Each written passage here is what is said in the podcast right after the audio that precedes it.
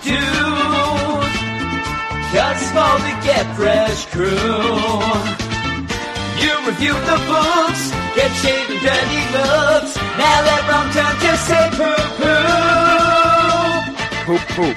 Welcome back, one and all, to the only show that breaks down, cracks up, skews, and reviews each week's DC Comics. I'm American sweetheart Eric Shea, And I'm Jim Warner. And this is the Weird Science DC Comics Podcast, episode number 371. 371, a lot of fun. Eric, I, I end up, I feel bad every week. You You have should. the America's Sweetheart moniker, and I don't have anything. Hey, I'm your short stuff. Did I do that? Short stack Jim Warner over here. Short stack Jimmy here. What's going on? And then I'm I'm taken to the street. You can't make fun of me from then on because I've already made fun of myself. You right? keep saying that, but I don't think that's true. Hey, it's I'm a double down. Jimmy. Yeah, you are. You're a triple down.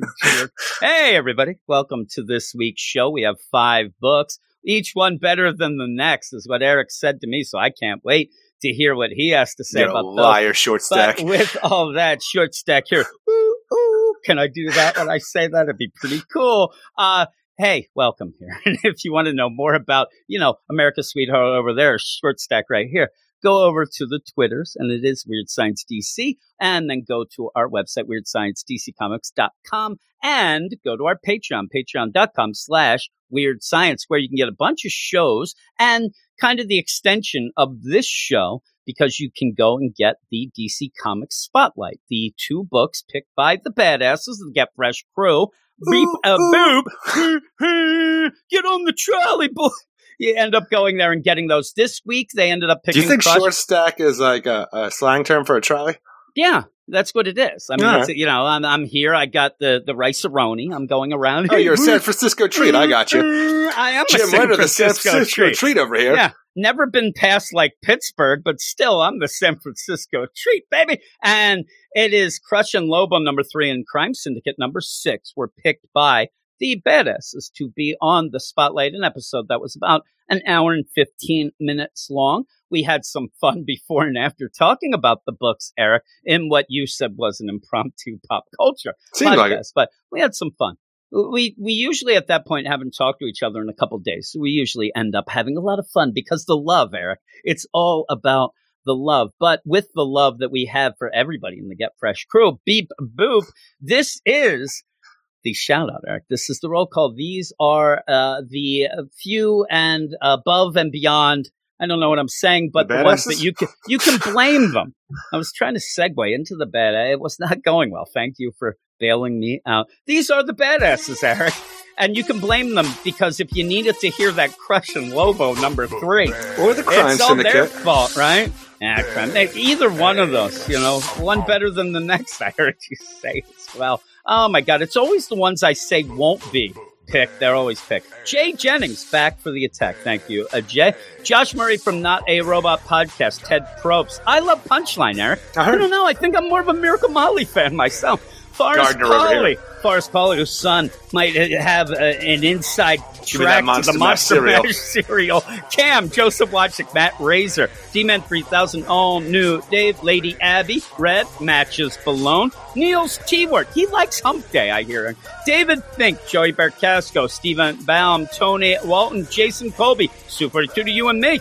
Michael G, Ken Halleck, Comic Boom, Rocky over there on the YouTube, Cellar Dweller, Mark Jager, Aldrin Stoja, Nick Adams, Phil Beer of the Bat Pod, Ruben, Carlos, Lone Wolf Marv, Luke Hollywood, who I just spoke with for about an hour and a half, Simon, Luis, Manship, who was in Maui, Maui ship, Andrew in Belfast, who just got his second vaccination shot, Eric, and it really hit him. Swanee, and as I said, these are the badasses. Uh, just finish. Anthony G, Josh Vermillion, Dalton Edom, my man Pete from NYC, Sailor Moon, Mark, our man Rob Lewis, B. Murray, and Double A Run. And as you have going on, Eric, I don't know what's happening. what I episode do. are we I know, on? what, I know what's happening. I ended up trying to get it off. I can't see. I don't got my glasses, Eric. I really, I, I think I am losing my sight. Is what's happening. I'm losing but you sure of- can smell. I'm losing sight. Yes, I'm losing sight of what a real intro to a podcast should be. Those are the badasses, Eric. That They was sure one of are. the best badass roll calls that there ever has been in in anything. We'll get it right Ever. one day.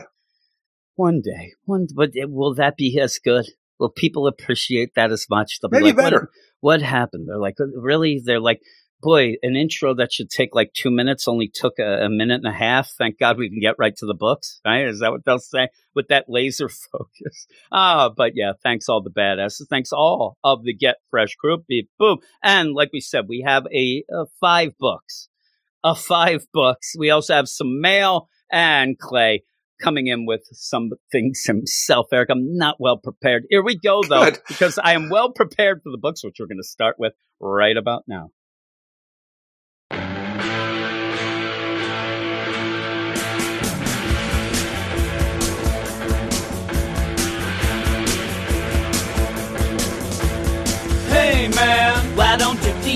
Alone? You know, hey man, Peacekeeper blew up my home. I got to, hey man, they'll put you right in your place. The magistrate will come and rip that mask off your face. Hey man, a future state is insane.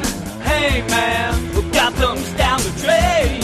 Hey man, well Batman's dead now, blam blam. He said he had to save it, but he, uh, then he, oh, lean on me man, cause the cyber's gonna stick it in the magistrate city.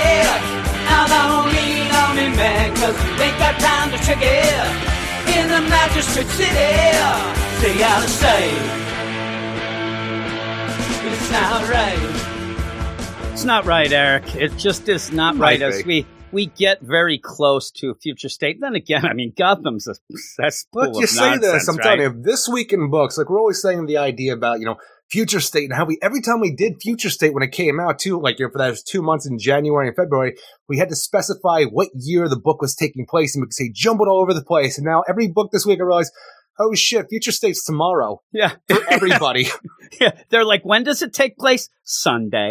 That's just all it is. It is. I mean, 8 p.m. Central. And and listening to the song again, again, it's a dated song because of things like the cybers and things like that. But I'm just waiting for No, no, that next next issue, issue. right? Cyber showing I'm up, getting you, some Lazarus resin. It's all good. when we heard the Lazarus resin being mentioned in the Robin book, I'm like, here we go. here we it's go. all coming you here. know, the Lazarus resin that makes you immortal, but also gets the squeaky joints of the cybers going. I don't understand it. Uh, but Is here we are. Man Oil Wizard of Oz? that's all I kept thinking of. The Tin Man. He's there, squeak, squeak. Uh, but yeah, that's why we have squeak in this. Eric, it all ties together. It Uh, does not. but yeah, in this section, we're going to have, you know, Batman, a little Justice League, right? You love the Justice League. I, y- you're waiting also for love the Green Lantern. You're also waiting for the Justice League book, right? Oh my, that was Shader. I don't No, mean no, it's now. not I mean, even when I told you, this to me is not a Just League book. This is a Bendis book that features Just League characters. And I'm like, why are you misusing these characters, Bendis? Because what I want is a Justice League book. holy moly, that's about as mad as you've gotten in a while. Holy crap! Ooh, I'm a steaming. Ooh. oh yeah. You end up where uh, this week, out of nowhere, well, not out of nowhere, we know where it came from, but I was told myself personally by like five people that they had dropped the Justice League book that they're Well, that's done. because they're able to read. And they are, Eric. Oh my God! Listen to you. you you're like a tree throwing all the shade. Look, how And, many uh, bad scores could I give this book? Come on. I I've been don't- talking shit on this book since it came out. Who hasn't? I mean, some people. I saw one review this week. It's like this is Greatest my favorite ever. book ever. I'm like, oh, what? Which Uh, again, it should be really good with a competent writer because of the strange roster that we have here. Like you have the, the normal beats of the Just League members, stuff like that, but you have a lot of cool additions to it that you don't normally get to see. And it should be really cool and interesting. But you know what? It's not. It's not. It isn't. And It's not. It's, it's not. Uh, You know, one of my favorite characters in American Dad. And when Weird. you do this all, it was funny because I could kind of gauge the person, who they are, what I've talked to them about, and whatnot, of why they were quitting the book. And a couple of them were just straight up Aquaman. When Bendis had the water, which was in, you know, half a Zan going, being, you know, separate, throws it on him to power Oh, up Aquaman. yes. That was when they were done. And I even said to these two guys, like, oh, it was the, the water with Aquaman. They're like, yep, that was it. That's when they realized that even though that's So a you're big telling book me with Aquaman, they were The, gone. the big kicker for a lot of people are going to be Aquaman fans and Wonder Twin fans because he screwed those up in one, like, you know, two panels. it was funny because then I had one person and I couldn't figure it out. I'm like, what, what? Like, why are you dropping it? And basically said they love Naomi. Uh-huh. and this is making them hate Naomi. And they want to wait till season two of Naomi to get, and so they were like, I'm done. I'm going to put this aside because I don't want to hate a character that I really think I enjoy. But then I said, like, this isn't somebody else writing it. You're going to get the Hey, hey, same season guy. one, you also got David F. Walker co-writing. But did he? Did he? I don't know. So we'll see. I don't know but with work. that, I mean, this Naomi just shows up as like a centerpiece type deal to keep, almost like you're trying to have that be the glue that keeps everything together, but it doesn't That's because there's no way to get anything. Oh my god! Not the United it's- Federation of Planets. No, who knows? Who knows, Eric? I'm no checkmate. Not And checkmate with the Damon Rose. Minnie Lane is what I uh, was wondering about. The Dam- Did you think like the way they were talking about Damon Rose? I'm thinking in my mind, are they just that old that they think he's like three? Because he didn't seem that young.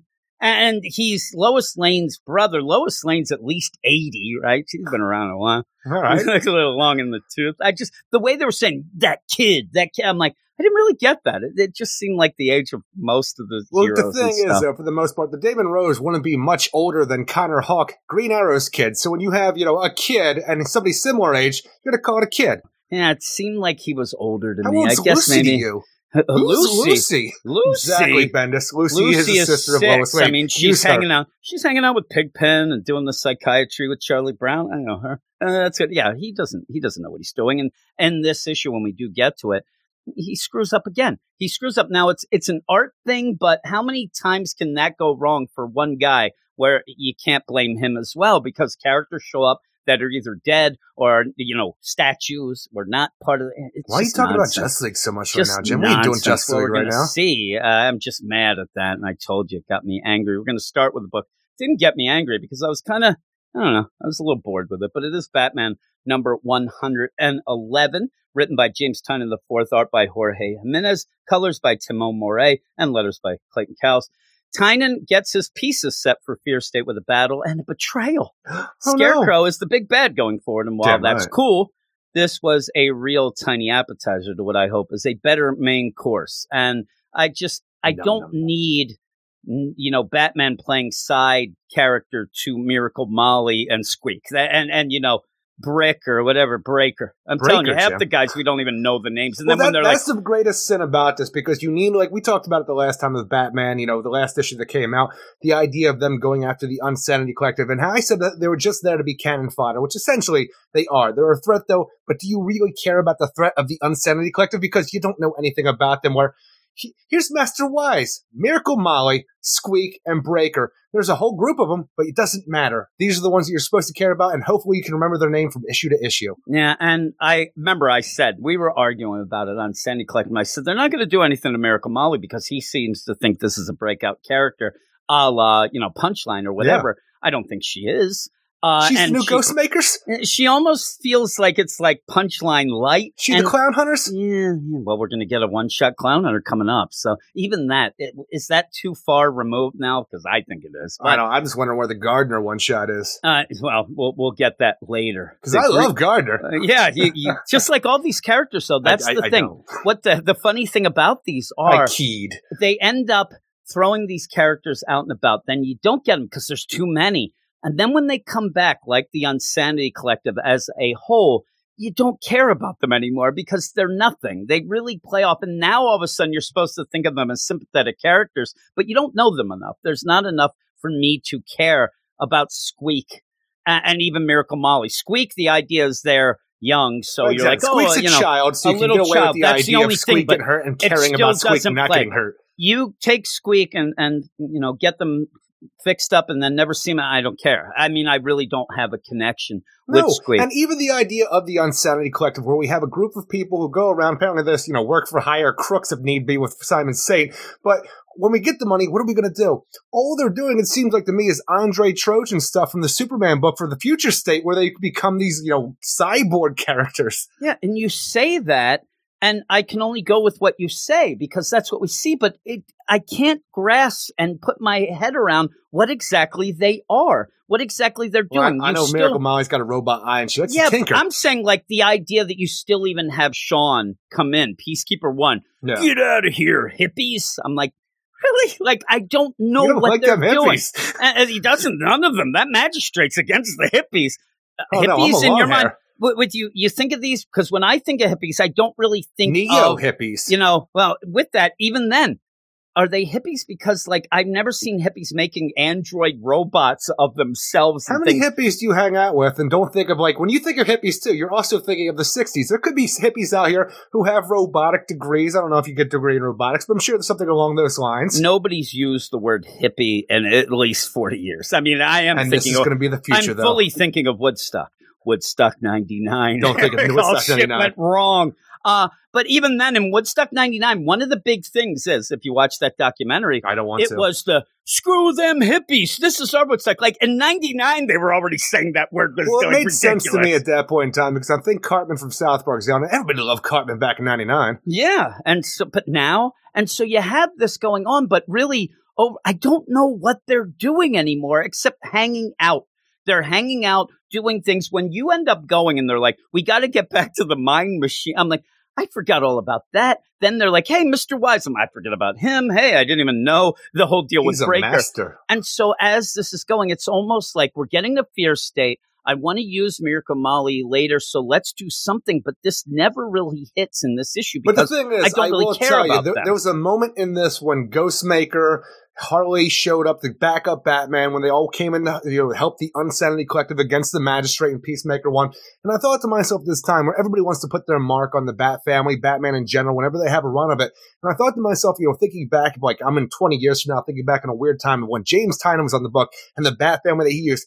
If he actually has a Batman that includes like you know Bruce Wayne, Batman's you know cohorts, his you know collaborators here, and they are Ghostmaker, Harley Quinn, and a Miracle Miley become his you know pseudo like you know new Bat family at this point in time. Like that could be kind of cool. I don't know. The the problem I have with that though is like So you it's like how I feel about the Justice League members. The like you gotta problem switch is, up, do though- new. yeah, you say that. You like Naomi on the deal because Naomi is exactly what Miracle Molly and Ghostmaker are. They're in the Bat family from nowhere. They end up showing up. He tries to, you know, get you in with them being on the team, but it isn't like the just like when you're like, oh my God, who can it be? Firestorm? It's his time. I mean, he's done the duty. This is just is thrown at right. you, and it's just. Hey, you know, I'll get these characters I made and elevate them by Well, let's just say calling he has the Bat sixty more issues, whatever, maybe more. I don't know actually how many issues he's done so far so far of Batman, but um, you know, there is time to really flesh these characters out. We don't need to flesh out Harley too much, but we do need to flesh her out and the idea of working close with Batman and her, you know, idea of being a hero back in Gotham for the first time. of just pure issues, I would believe it would be 26 around Okay. there because he came on at 86 when uh, Tom King left. So he's been on it a while. And it doesn't seem like that long, but it also seems like forever in a weird way. But I do like Harley coming in here, and I like having her being elevated with that because she needs to do something different. I know that people get all upset about her and whatnot. And, uh, you know, back and forth, we jump back and forth with the regular book.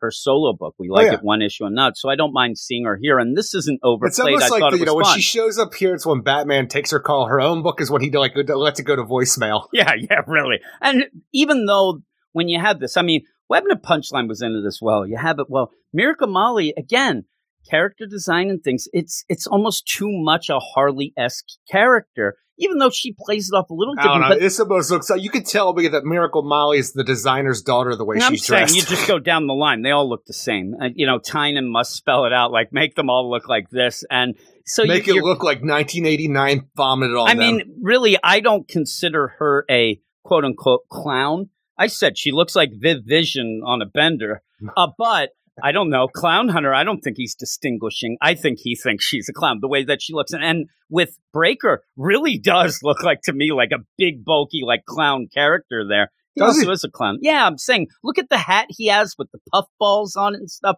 I think they all look, they look like I'm a trying bunch to get of to fucking clowns. right now. Uh, but no, I, I'm telling you, Isn't it's that just that his hair same sticking out of his mask? it might be, but it looks like something a clown. I'm saying clown like you, Eric, is what you Oh. would wear. But no, I don't I mind. might. Now the problem is Harley shows up, and that's, it's it's that's that's just letting you know, Jim, that they're unsane. yeah, I, see yeah. even that I, I just they don't hit. So exactly, with but that, I think Miracle Molly could overall. I think the Unsanity Collective and Master Wise might go down, and Miracle Molly might have a vendetta and work with Batman in the future. obviously she's that. gonna. We have a one shot coming up, and it's a character that he's trying to push, so Yeah. she's probably gonna be. But with that, like it's a weird deal. You have Ghostmaker, Harley, and Batman. They come swooping in. Because you have the Unsanity Collective. They're about to be taken down. They're about to be, you know, slapped around by the magistrate peace, Peacekeeper One, right? So they come in. They need to. They're going to stop this. And while I think that Harley and Ghostmaker are pretty good because you don't get too much, the problem is you get just as much as Batman in his own book, and it's not enough. So it's a weird kind of deal because he's really trying to give you this Unsanity Collective deal as we go into Fear State, and I don't care about them. And this doesn't make me care anymore, though I'm like, all right, whatever. It, it doesn't ruin the issue, but I needed more Batman and I needed more something because this really, by the end, felt like, okay, what we really need to do is to have Nakano come out and say, listen, the magistrate everybody, here, the magistrate's here, and then you have to have the betrayal you have to have, and then Simon Saint somehow throwing up his lunch. Trail. Yeah, I know. And so you need those two. So everything which is so funny to me because like filler. You had this whole thing where you know, like uh, Batman gets away with the uh, the Unsanity Collective and puts them on Ghostmaker's airship, and they all take off, and the magistrate are going to go, you know, back off to the Arkham Asylum where Scarecrow's at, and Batman's going to be able to follow because he put a little tracker in, you know, Peacekeeper One. But the idea now that like you know. Uh, Simon Saint will say, it's like, okay, we, have gotten everything to a head that we need to now. It's like, we're going to put you around. We're going to say, you know, we're going to, hi-. and the weird part is like, we're going to hire you, Jonathan Crane, to be a, like a, like a, a person inside this whole thing, even though for weeks now, it seems like he's been the scourge of the city with, oh, what's, oh my God, what's there going to be a gas attack, a fear attack? Oh my God, the scarecrow's out of bed. I'm like, and the weird part is we see that this does happen in future state. Well, that's the weird part about person. it because what we're seeing, and, and I don't mind, it's funny too, because it's playing off the idea of the worst hacker in the world gets hired by the FBI yeah, to yeah. be the anti hacker. So I, but the weird thing about I it is, shows. I do too. We're seeing a betrayal but yet the plan that was set into like is this actually are we seeing a divergence of things? It's weird because what we get in fear state is him working well that's the whole thing even Simon with the whole idea like, i've already worked out the finicky details. We'll hire you in an official capacity as consultant to the magistrate to prevent future attacks. I'm sitting here i'm like all right you are going to do that but why would you continue to do that especially because this issue's whole idea is all right, we're gonna put the magistrate on hold for a while because it's fear state bitches and uh, Scarecrow betrays You know what's him. funny too? You end up saying to Scarecrow basically like, "Hey, we set this up. We're going to, we're going to hire you to be the guy who doesn't, you know, we're going to hire you so that there's no more fear attacks." And it's almost like Homer being hired as the safety manager. Once he wasn't actually working, there was no accidents. so well, it's a weird deal of well, doing along this. the lines of what Nakano is doing with Hugo Strange in the Harley book. It's like, oh, you know what? We have this new, and it's even before the idea, like, look, that's Simon saying he wants to do this magistrate program in my city. No, no, I'm going to put together the safe program, everybody. And you know who I'm going to get to run it? That guy from Arkham Asylum, Hugo Strange. oh, you mean the doctor? No, the patient. He's yeah. going to run this. And I'm going to bring about. So the idea that we're going to do this, like, and now here's Scarecrow. Oh, he's going to work for us too. I'm like, Simon Saint Nakano just make really bad hiring oh, decisions. I'm, I'm telling you right now, seriously, as a goof, I might try, but I probably won't. But I'd love to have you running for the mayor of Gotham in one of the attack ads against Nakano. But I want you against Nakano, and it's like he I, like the list Look, of shit he's done wrong. I just promised Quakertown we're not going to have any more Joker attacks. I'm going to run a smear campaign against Nakano in our town. All you have to do is say, I won't be Nakano. You're in. You, you just got Look hired. At this. I mean, I have two eyes. I have a better vision oh for God, our future. Look at you. That's what you're going to go with now. That's a piece of shit platform. he doesn't have 2020 vision. You can't see either. I can't see you nothing, jerk. but I got two You should have an iPad.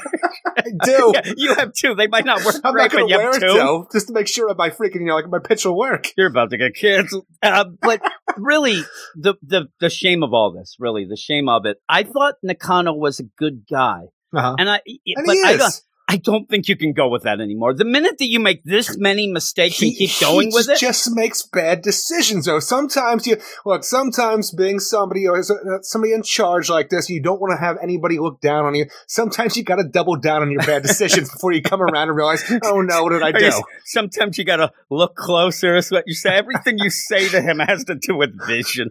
Uh, even that, I mean, it's like he hired Hugh Vile. He did. It's all his yeah, fault. Nakanos makes some bad things it's right all now. But his the thing fault, is, is but all he his never fault goes because back. he is being worked over by Simon I've never Saint, seen him say I apologize. I mean, some of the stuff Well, like Hugo haven't come to a Strange. close yet. Hugo Strange isn't exactly full Simon Saint. I mean, he's doing things besides just Simon Saint. Even at this point, though, you know, Just imagine that if we think about the Harley book with the detective book, like, you know, on his, like, I don't want to say ca- like his cabinet, but in his office working for Nakano, you had Hugh Vile, who has a mouth monster that infects people with rage worms in their eyeballs. And let's just say that Hugo Strange's son, freaking keepsake, is another guy who works in the office, and he's like, and how about you just hire, you know, Hugo Strange, you know, do all this. Everybody in just in Nakano's office is leading him down a terrible path. It's not Nakano's fault. he has an open door to to freaking what's his name. Uh, blowing up half the city. oh, I mean, eh, freaking yeah, Mr. Worth. Mr. Worth. I mean, everything that he does ends up Well, he like invests a lot of money into how Gotham. Gotham is a, a shithole. I mean, it always is. We always say the idea, but it half of it's blown up since the Joker. All these Thing things, like is, he's just sitting around. Nakano is a hero because he's trying to stuff. Do you want him to end up like Mayor Hill, like he was run through swords by the League of Shadows? That would that would be trouble. even with you even have like in this, we're supposed to care about, like I said, the Insanity Collective. I really don't. You I have don't Squeak. either. You have Squeak and Miracle Molly. They end up being able to escape from the I magistrate like with the Miracle Molly because she's cool looking. I would like to, her to add to the pseudo Bat family of I'd like to era know more Batman. about her though, and and she could be the tech And we person, can, I and we guess. will. But There is time.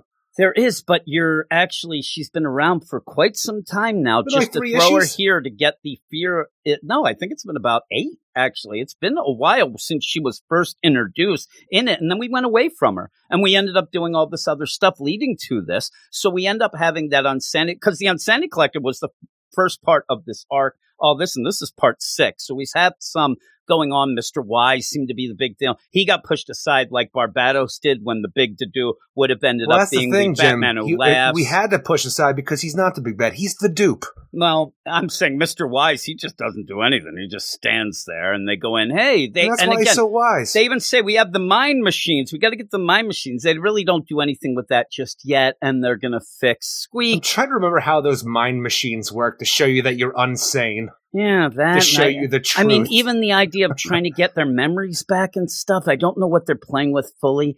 And Oh, with that's that, what it does, though, right? It, it yeah, actually wipes your mind, and then like you create your own personality based on nothing. it would have been funny. They want to get to the mind machines because then I'll forget I got shot and then I won't be hurt. That's what they'll play with. But they they end up trying to you know save Squeak. While that's going on, you do have this betrayal, and you know Oh, you saw this from a mile away. And what I do think is funny too is right now I think that Sean Mahoney, the Peacekeeper one, he's a piece of crap, right? He's Does he piece of seem like a crap for one. Does he seem like a forgiving type to you? Uh, No, I don't I think he know- seems like anything. uh, but after this whole thing, though, where Scarecrow and like you know infects him with the fear toxin, like with more toxin than anybody's ever had, he's surprised if anybody's going to live through this because of how much it is.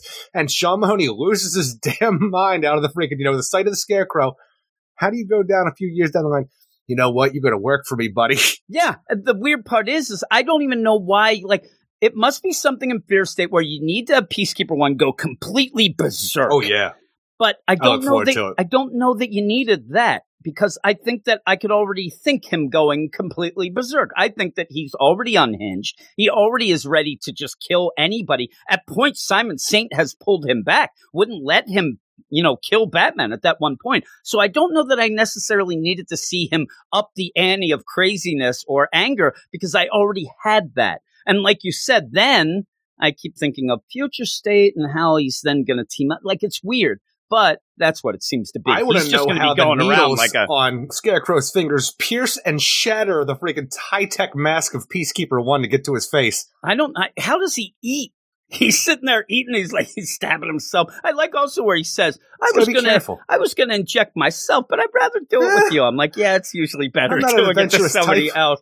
Uh, but while that's going on, Batman did have the tracker on Peacekeeper One as they were heading back to Arkham, is where it seems like he's been hiding out in the destruction. So they end up going there, and you kind of have Batman go into what we always have started. We get the beginning by the end of this of what we had seen him I- I having Batman under his control. and the way like this that. works, where you're going to infect Batman with this fear toxin, and then also unclothe him and put him in a leather daddy costume and strap him to a chair. Well, I don't know. I mean, Fear. that's that's the You know, what? sexy that stuff. sounds terrifying to me. I'm so telling you, I'm. I, I go to bed afraid of that every single day. I'm telling you, that's what happens. Now, with that, isn't it a weird deal that you almost are seemingly playing the game that Fear State will have Batman off away from the action in a fear induced nightmare type deal that kind of happened at bits in the Joker War as well. Like you, you end up where Oh, yeah, James. Tynion, you, you know what I mean? Like James Tynion, if this is what he's setting up, because it certainly looks like it, James Tynion seems to like to have these events Well, without I, Batman I really being involved. do hope that Fear State starts because since we've had this entire arc, every issue has begun with Batman being a leather daddy sitting in a chair trying to remember where this all began. So since we see the aftermath of what happens here, he gets out right there at the beginning of Fear State and we can do like, you know, get back on the Batman track and start doing stuff. Well, it would be a jump where he's off doing stuff and like he comes back and realizes, oh my god, it's already Fear State. Now I got to do Batman shit. Yeah, if he comes, but that out also, you know, he might come out of that like we had seen leading, and then maybe the Bat family has gathered up and started doing some things Which would be cool. you know, with that. That'd be a cool jump with that. Now, with that, that's the main story, right? Well, now I didn't even finish actually, just to, to throw it out there. I didn't finish my blurb because I had at the end, oh yeah, the Ghostmaker backup still sucks balls, Eric. I just want to say, Eisner, Eisner, it's nothing. And it not only nothing, it infuriates me when I'm reading it because we're introducing a character I don't know, don't care about. why don't they talk about the names? We got the names for the first time in the backup. And we introduced everybody. I'm like, and then we spent a month in between issues for many issues now, and I'm sitting like maybe two weeks at a time. I forget if it's bi-monthly or whatever, bi-weekly. But the idea that we go into a new character's thing and like this dude likes pain and wants to be pretty much be a Cenobite. It seems like with exploring the like you know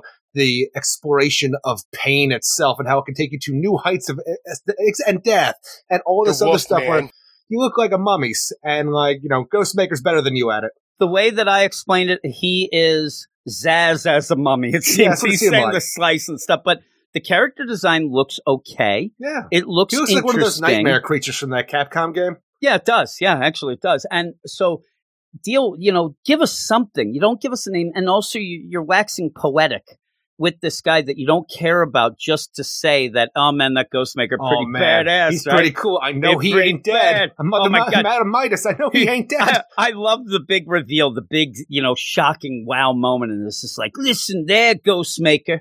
You won't be able to talk because when I do all this pain on people, they don't talk. He's like, yeah, well, it's not so much. Ah! He's like, you're talking. I'm like, this isn't enough for me. I- I and knowing about though, this the- guy as a kid and stuff, I'm like, I, I don't care. I will tell you this: this exploration. I'm telling you because his his the way he does this in the backup for our main villain here, it almost seems like Frank from the uh, Hellraiser trying to find the lament configuration and solve that. To, like you know, explore the pain and death and like ecstasy, all that stuff rolled together. And then the Cenobites took him, and you know he went to hell. But him Funny, I thought thot you meant Hellblazer. And no, then no, I'm like, not nope. Hellblazer. No, He's talking the Cinnabons. I'm That's talking what about he the means. Cenobites with the pinheads. he means the Wolfman. But I will tell you that Man. this whole exploration he does, which gives him longevity of life, to me, yes, he looks like a mummy or something like that. But when he has Ghostmaker and Ghostmaker's able to overcome everything he's throwing at him because he knows pain and death better than this guy has in a hundred years of study, and then immediately severs his connection to it so he can't feel anything like, ooh, that shit's hardcore, Ghostmaker. It is hardcore, but the problem is it gets real lost in the narration and the the whole deal going, and then at the end I know it's pretty know, hardcore.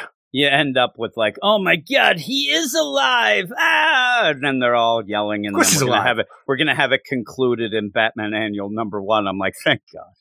Like really, these this backup is just nothing. I No, want it to I- end. I, I just I will laugh if they're actually planning on collecting this Ghostmaker as if like, nobody's gonna buy it. It's nonsense. But yeah, Look, I, want told you to the end. other day. I saw somebody on Twitter who completed their co- their Ghostmaker cosplay, and it looked amazing. I'm like, mate, this person seems like a hardcore Ghostmaker person, so they might want to get that collected edition. I'm telling you, you, you do that, and then the next day you go to the same con and you just say you're some random villain from Metal Gear Solid. It works because I swear I saw that villain like six times. Uh, but with that, the art's really good Oh, I love uh, the art. throughout. I even it's funny too because at first, first reading, I did not like the art in the Ghostmaker backup. But it almost was that last page where you have all the grinning anime-looking characters, Yeah, I don't and like that, that part. that got me angry. But then rereading it again, I was like, I, I don't mind it. I don't Just mind because the, the, whole deal. guy's a mummy, I think it works better this issue for his backstory. I, I don't like the the main lady. You know, Madam like Midas? Matt. Yeah, look at her in that ending. Yeah, I don't want- like, I don't like What's it." going on with you? And there's little girl ninja. I don't know. Isn't she I an don't know what's happening. I, I have no idea, Eric. But the the regular art's really good. Uh, especially, I mean, when you have the Bat family, quote unquote, comes through. Uh, that looks I awesome. just love the And- idea that we can say that right now. And people would hate, probably hate us. Batman fans would be despising us talking about this right now. The idea of this era's Bat family and what could be in people's minds. I think about these situations. You got Batman coming down. You got a Ghostmaker, a Harley Quinn, and possibly a Miracle Molly in there. This the craziest thing you could ever oh, imagine. Oh, it is Batman crazy. book. It's like having Justice League with Naomi and the big villains, the Synmar Utopica. But with a more right? competent writer. No, that's the problem. Is I think that we're not so angry at James Tynion, though some are. Some are they are. really angry with the characters that he keeps throwing. And I think that overall, getting back to this entire issue, a main issue of Batman, I think that my biggest problem with this is you did have too many characters and he has too many ideas of what he wants to have these characters do. So right before Fear State, which starts next issue, you have to throw in the Unsanity Collective seemingly out of nowhere again, call them hippies, have the, you know, have the moment of, you know, tension or whatever because, uh, you know, a little child gets hurt. And, and, and that is, again, that's so like Tom King-esque in my mind because you can't have, there's not enough room to do much more than that. So, little child gets hurt. We're going to save Squeak. We're going to go, but nothing really. Ca- uh, we keep saying this. We don't even mention that you end up having Breaker. He's dead, maybe. Yeah, he- he's dead in I my mean, mind, yeah. yeah. And so, but you know, we hardly But knew. exactly. That's the I- thing is, it's the biggest sin of this comic where you're you have to care about the Unsanity Collective, and I just That's don't. the problem. So with all of that, I'm giving it a six five. I gave it a six five on the site, but mainly I'm I'm looking forward to Fear State now. I Me think too. that it's cool. We get Scarecrow as the villain. You always love that. We'll see how that works That's out. the thing You- is, I always love that. I don't love the scarecrow. well, I know. I was going to say we'll see if we actually like that because Scarecrow I- has I just been first- hanging out. I we want don't the really first see. issue of Fear State to be well enough of this bullshit nonsense to take off, put on his old costume. Yeah, I love that the idea too, where Tynion's doing this and he has to have him say, "Listen, Batman, I knew you were here. I've upped the ante. We see that he can read minds. All this stuff going He's on." got a trap door And- for his ass. and and he says, uh, I, I I'm a doctor. When he says I'm a doctor, I was a professor. I'm like, there's Tynion throwing it in. Like Yeah. I also realize, and it's funny because remember in that first deal Everything matters. he's shooting guns at people in the classroom to see if they're afraid. Scared. I'm like, you better forget about that part of your deal. But it was kind of funny. Remember, the only Look, reason he became the 1999, you get scarecrow. away with that shit. The only reason he became the scarecrow is because a bunch of the other faculty are like, "Look at that guy's clothes. He looks like a scarecrow." It's like, I'll go with Look it. at that shabby it's so dude. funny. It's so ridiculous. Well, even along Everything those lines matters. of thinking about you know what came before and all the different eras of Batman. Like I said, the crazy thing of this could be the Bat family of this era. I thought about this already because it was on Twitter again. A lot of my stuff comes from Twitter where I see things and think about different things. But when you have a 1950 style Bat family put up there, and like it's from that era of 1950, where you have Batman, Robin, Batwoman, Kathy Kane, and you freaking uh, Batmite up there as the Bat family. Like, yep, that was the Bat family of the era, and I want this to be the Bat family of this era. That's fine. I, I kind of like, you know, little Nightwings in there, little, you know, Yeah, I've- Tim I've seen that, Drake, though. right? I know. But again, I, I've never seen. Now I keep This could be new Naomi, coke though. It could work that. out for the point where it's like, oh man, I missed the rest of the Bat family, and then they give it, and it's the greatest thing ever. Or it could actually work better than new coke and actually be tasty.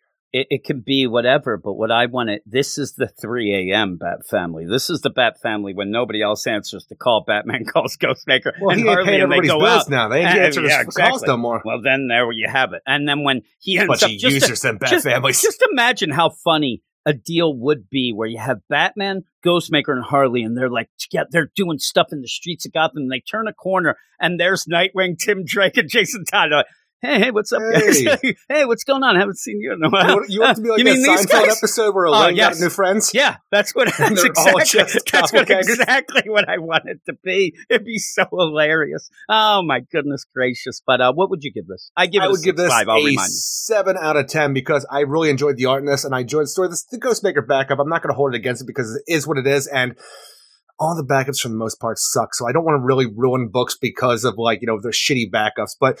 I actually like this one more than usually because I thought that move that Ghostmaker did against the Mummy Man was hardcore. and I dug that, and plus it's a more horror tinted Hellraiser esque thing. I can get behind that a That's little bit more. That's why. I think you kind of liked it a little more. Exactly, and that could be the whole thing. Like I said throughout the whole thing, though, the Unsanity Collective, I don't give a shit about them, and that's the biggest problem because you re- he's really making you feel that you have to care about these people for the issue to work. That's why I'm kind of scared a little of the. Like it does feel that. Like I'm I want to kill you. them all off and Yeah. keep Miracle Molly. and with that, it's like almost like, listen, this Unsanity Collective is so important. I'm going to make you fall in love with them.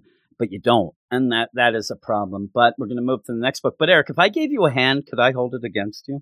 Oh my! Eric. What is next? Keep your hands to yourself. Justice League number 66, written by Brian Michael Bendis with the backup of by Ram V, with art by Phil Hester, Eric Gapstur, Gaps, yeah, Gapstur, Trish Mulvihill, and Hi-Fi, and Josh Reed, with the backup art by Sumit Kumar, Romeo Fajardo Jr., and Rob Leigh.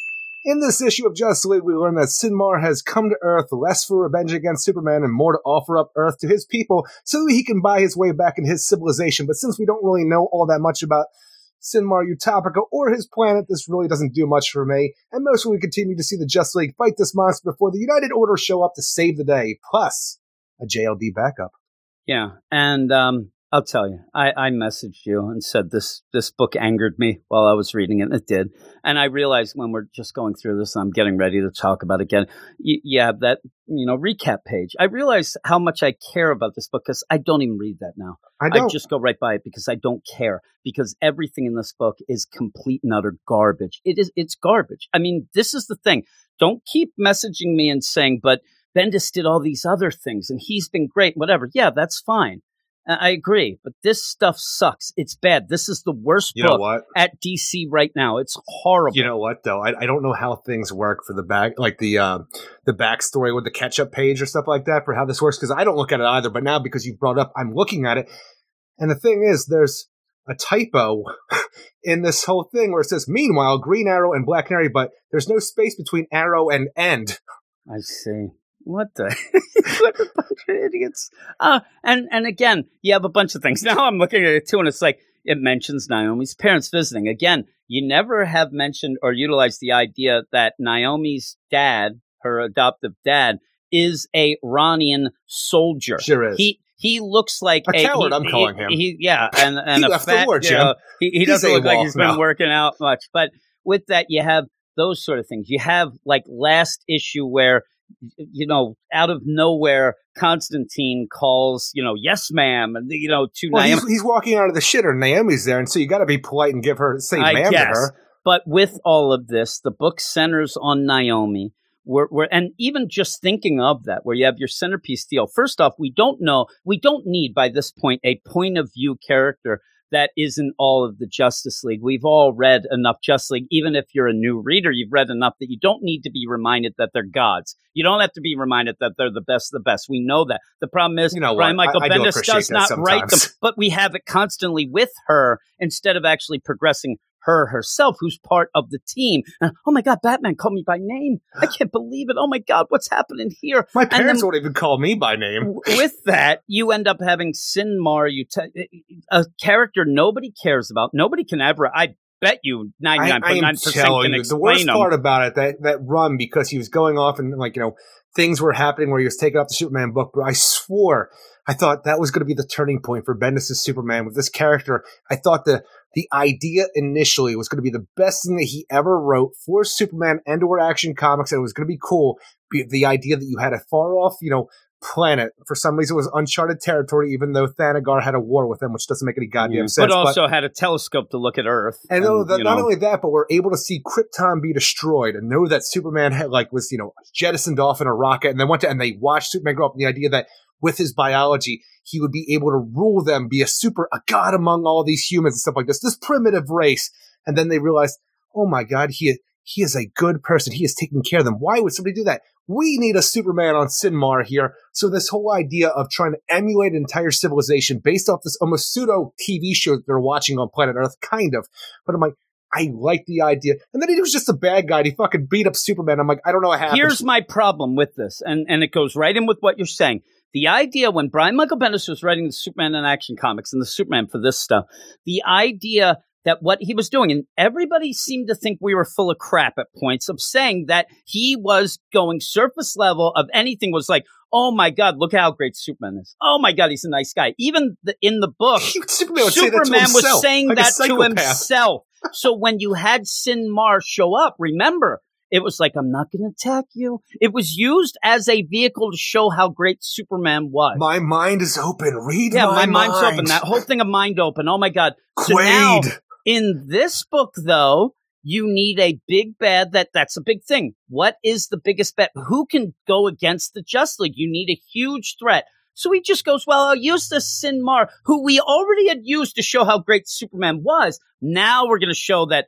Superman's kick ass and everybody's kicking ass and stuff. So he's using that same character, using it in different ways, but both are surface level nonsense. He is going against himself with Superman, especially, but we didn't learn anything. When you uh, you talk to somebody else, what's Synmar? Synmar Utopica. Synmar the you don't know. It's the stupidest thing. Like even that. Why would you do that? Do you remember, do you remember that splash page with all those people of Synmar on the High Council and they got names and their jobs? And I'm like, I think that was like the last issue because he was running the first scared. issue, I, think, honestly. I thought the one point he had to get everything out of there.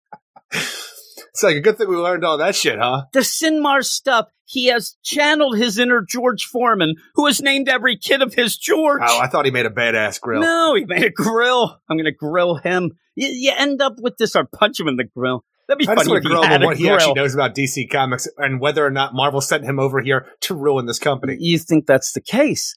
But yeah, you have this whole deal that Synmar is destroying the Hall of Justice. Oh my God, what are we going to do? What are we going to do? What they do is pretty much take a number at the deli and wait in line to punch Synmar and then move on You know to who, the next you know person who has going. the best number and punches the best? Black Adam in this Yeah, Black book. Adam. He does. But then, you know, just because we have to dick it up some more, we go off to Black Canary and Oliver, who are sitting there and we thought they were dead, but no, they were just tranks. They're going. Now, with that, some magician, some black magic is happening Abracadabra here. showed up? Abracadabras because a white happen, people, dog don't walks over who then becomes brown. I don't get it. I think black magic is involved. But just this, here is the dialogue. And, and this is right away. And it, it here, no signs of fake Deathstroke. And, and that's Ollie. Then, then Dinah says, ah, I might hate fake Deathstroke more than real Deathstroke. Is that our puppy now? And I don't love real Deathstroke. That's a progression of dialogue. Nobody's listening. Nobody cares what they're saying because it's all bullshit. It's nothing. You're having a, a bunch of pages. Why do of, we "I have want a fake Deathstroke attacking the Damon Rose who came to Ollie to talk about checkmate things, I'd love to say we'll find out, Eric. Synmar. And then, hey, stroke. oh my God, you better call Lois Lane and find out what's going on with the kid assassin who torched his van she and got does. me angry. And then it goes to Lois Lane. Hey, you with my brother? Did he have anything to do with what's going on at the hall? What's at the hall? It's being attacked. Why aren't you Don't there? you love that? Don't you love the idea that Lois is sitting on her ass, eh, you know, at the Daily No, Planet? no. She's, She's, like, doing her job, Jim. yeah, How what is she you? doing? She looks She's like she's writing. scribbling. She's scribbling notes with a pen. She's She is writing. sitting there on the phone. Black Canary and Green Arrow are doing nothing to help my husband and yeah, his but friends. that's the thing. She's just sitting there, and this, like, just imagine the scene. Look at it. This is where the Hall of Justice is being attacked. It's in ruins. Perry's there with his arms crossed, right? He he looks like, what are He's you doing, happy. Lois? Jimmy's just looking at his camera. I don't know how this works. Like, what are they doing? And then you end up where Oliver says, Hey, let's go into boom tubes that I have in my garage. You have one in your garage? Yeah, where do you have yours? Oh, I have it in the canary cave. Okay, Teleport let's get tube. the fuck out of here. It's it's all just nonsense. It, it does nothing. Nothing no, at no, I'm all. saying though, at least we're getting Black Canary and Green Arrow to the fight at the Hall of Justice. Yeah, the stuff that they've done on the side in- for three yeah. issues Yeah. has done nothing at all. They show up We're in that splash page. They're just running around. But yeah, everybody gets in line. Really seriously, what is what's Oliver really going to do against Synmar? Well, this it's whole kind of thing, funny. it's like, okay, baby, we're going to take a vacation out to Coast City for some reason where I've bought Ted Kord's villa, which is now my villa, even though at the end of my own book, I said I was going to be a man of the people, where you and I, Black Canary, we bought a house that was in town so we could be where the people are. But now I have a fucking villa in Coast City where we're going to live. Green Arrow. You didn't even know. They say that that dog, you know, must be our neighbors. That's Lady Gaga. That they're in a really high priced neighborhood. Well, yeah, here, he has a villa. Yeah, yeah. It's so ridiculous. And then Once you like, call a house a villa, you got some money in your freaking pocket. That's right. I, this ain't no villa. I'll tell you that. I can't even. I don't even call it a house. It's a hut. Uh, but yeah, even then, like, it's so funny where, again, Brian Michael Bendis is trying to throw, like, oh my God, what? I hear word on the street that nobody cares or knows about Synmar. Well, I better get them some backstories when his fiance calls, pissed off, and he says, "Oh, don't worry, baby, I'll come back and I'm going to offer them Earth, and then they're going to, you know, take that and let me back in." It's so good that we're able to contact a planet that we know nothing about, that's uncharted and has technology that the Hall of Justice can just access when Synmar breaks the And wall down and pushes a button. He just presses two buttons and, and a place that isn't even his. It's Even not the even idea how she answers the freaking holovision thing, tele- telecommunication, like, this is Galana, or, oh, I know, I I Alcor. And I'm like, I know Galana, Alcor. my partner, betrothed. It's so bad. Oh my god. Hey, what's up? What's up, bitches? And then you're like, oh man, I'm in trouble here. I'm on Like the run. the idea, I went have you to been given notice of the extent of your punishments? Which is weird because the Synmar people wanted to punish him, punish him at the end of his arc in Superman because it seemed that he went crazy, even though we didn't really see that until we got back to the planet and didn't even really see a lot of that. But we're, we're just going to fight this Synmar Utopica with a bunch of people where Superman was depowered, but still had enough power to fight back. It was weird. But the idea now, he was then arrested by the United Federation of Planets that took control of him for whatever reason, even though the people of Synmar wanted to punish him to begin with. And now we're saying, like, is he going to be punished by the people of Synmar, who he's now trying to barter Earth with to get back on their good graces? And I'm yeah, like, that's the thing. I think that he's still people? arrested, right? I think he's Exactly. still in trouble. And Because it wasn't the Synmar that was trying to arrest him that he's trying to barter his way out. It was the entire United Federation of Planets. now, again, you're throwing this in here, and you are desperate. This is what he did with Leviathan. What he oh, ends oh, up nothing. doing. I got you. Well, I'm saying nothing, and then but yet always saying, "Oh my God, it's such a threat! It's such a threat." So where I Let me see tell some, you I still big of a some reviews. this is. The biggest I still see reviews, and they're like, "Man, this is one of the biggest threats he ever had." Well, yeah, because he's writing it as that, but it doesn't make sense. There's no progression to it, and it's it's bullshit. It's complete and utter bullshit. Even with the part where Superman's like, "Listen." I'm going to talk to your ass through Kalex. Well, why didn't you do that before? Because before you had to open your damn mind like Quado Still couldn't even and, and get all these things going on and still couldn't. So you're going to do all this stuff. But if you remember, on, but when you- we got back to Planet Sidmar, the weird aura atmosphere technology was able to allow them to communicate in the atmosphere. Yeah, and I mean, that worked out. But even But then, it's like, sun. because Superman hears what he's saying. You ain't taking Earth. You're not going to do that. I'm going to get you, and then it's just fight on again, and, And it's not, nothing progresses. because it's not even Superman fight on again. It's Black Adam. I'll take it from Well, here. Black Adam then comes in and says, "I'll take it there." But even that, where Superman says to him, "Like, listen, uh, you can't." Buy your way out of what you've done here. If that is your people's way, then we have a lot to teach each other. I'm like, who's this guy? And then Black Adam comes in and just starts wrecking house. And uh, I, will I'll mention it before you do. This art's not good. Well, and that's I the thing think is that Phil Hester Black is a- Adam. Look at him. Phil Hester is a long-established DC Comics artist, and one of the things I think I, I first saw him back in the early 2000s during the Green Arrow run of that, which was a great run. And one of those things where I'm not a fan of Phil Hester's art, it was because of how much I enjoyed the story that was going in Green Arrow, whether it was from Kevin Smith or the other people who jumped on to take over that book throughout its run. But I liked what I was reading so much that I could get beyond the art of Phil Hester. So now that I'm reading this, where I hate the story and I'm just seeing what I'm looking at because I can bar- I barely want to read the words. I'm like, yeah, I don't like Phil Hester. There's nothing really redeeming about this issue because the art change. Because before, at least I could always count on the idea that Just League at least looks good. Everything looks so like sharp edged Oh, and yeah. hard. Like when you Like see the side of Black Adam's forehead is going to cut you. Black Adam, when he shows up, I think it's he's just got off a Bizarro world. I mean, he looks crazy. He does and look he like a comes in, right? He looks like Bizarro. And so you end up they're fighting. He comes in and wrecks house. Everybody's like, "Oh man, that Black Adam's awesome." In the middle of the fight, Naomi says, "I better go and check on my parents." Goes down, finds out they're okay, and sends them right back to where they were to then say, "I'm going to go back up and fight." So he did Which nothing seems weird there. too, because John Constantine says this is why I didn't have. Was this this issue or last issue? Because I wanted to talk about it here, and I don't remember if it was in this issue or not. Oh yeah, it's this issue. That's why I never had kids. But I'm like, well, you kind of did have kids, two half demon kids, and like I'm sure you have other ones out there. So this John Constantine saying that's why I never had kids feels weird. Like you could say that's why I never wanted to see my kids or something along those It's lines. But because he doesn't know anything. He doesn't know anything, so he just throws lines that are supposed to be jokes. And but Jim, like we at least said- the past Justice League members show up. and remember, backup. everything matters. Well, when we get, I'm just going to say right there as a setup to that, he had Bendis has a knack. I mean, anything that he has a knack whatever you can do to fuck up, you will. messing up in ways that don't need to ever be messed up. You know, as a joke. That's why I didn't have kids. Well, you did. So that doesn't make sense. Why have he that might not line? have recognized him as kids, and it was kind of a fucked up but situation. with but still. everything matters, I still don't. It's weird, but And the weird part is, when I originally saw that, I wasn't even thinking about the Demon Kids. Initially, I was thinking about his daughter from what was it, DCeased? That Tom Taylor did. Like, ah, that was a little different world. Yeah, so that's a little. But does everything matter now? But the demon, but you end up even with that. That's besides. They yell out. That's where Yeah. Batman, Naomi, Naomi. Oh my God, he said my name. Hey, get all the people, former Justice League members, get everybody who's on the team, get everybody here, and a bunch of people show up now.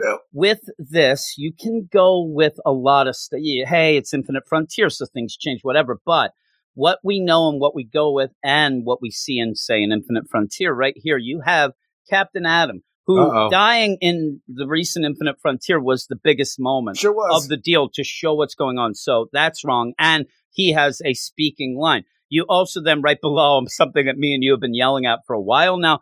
Blue Devil, What a where character he's just pick. there. Blue De- Blue Devil, just out in. But the problem Everybody's is, favorite former Justice League member, Blue Devil. and former or maybe now statue because that was never revolved. Now No, uh, resolved. resolved, No, but you not. could say, okay, Infinite Front, but you need to show us Did the things so he universe be remade and he was no longer a statue? I don't know because Bobo still seems upset about things, so I want to say he's still in the Oblivion Bar statue. But again, our point isn't all just oh my god. It's Oh. that you have so many characters. Plus, you have Booster Gold in the back, where recently we saw they wanted no parts of him. but he me and you said Justice League. me and you can say we we thought we can kind of make this work of Booster. Like what? They're in trouble. I'm going to help them now. They'll love me. Booster's only here to try to make it look good, so maybe they'll let him back in. Also, in our minds, from what we got in the blue and gold at number one, where they wanted Ted Corden, but not Booster, and Ted's a good friend. It's like, oh, they didn't want either of us, kind of thing. And I, you know, so let's get out of here, buddy. Where think I, I want to Booster's a think piece of crap. that they both got the call, and Booster turned off Ted's comm and went off on his own because he, while they are good friends, Booster is still a piece of crap in Uh, our remade I'm, universe. I'm telling you, they, like, hello? And, and Ted's right there with Booster. Oh, all right, yeah, okay. Yeah, tell him. Hangs up. And like, hey, who was that? Nobody. he leaves. I could just imagine they go on a side and Ted's watching TV. You son of a bitch. Now, if you want to go with other things on top of that too, because Firestorm is right behind Captain Atom, and who knows what happened with you know again Infinite Frontier after Death Metal, because the last thing we saw of him was Doomsday Clock, which should still be in continuity, even though it's a weird fucking book and didn't all work out with things, but.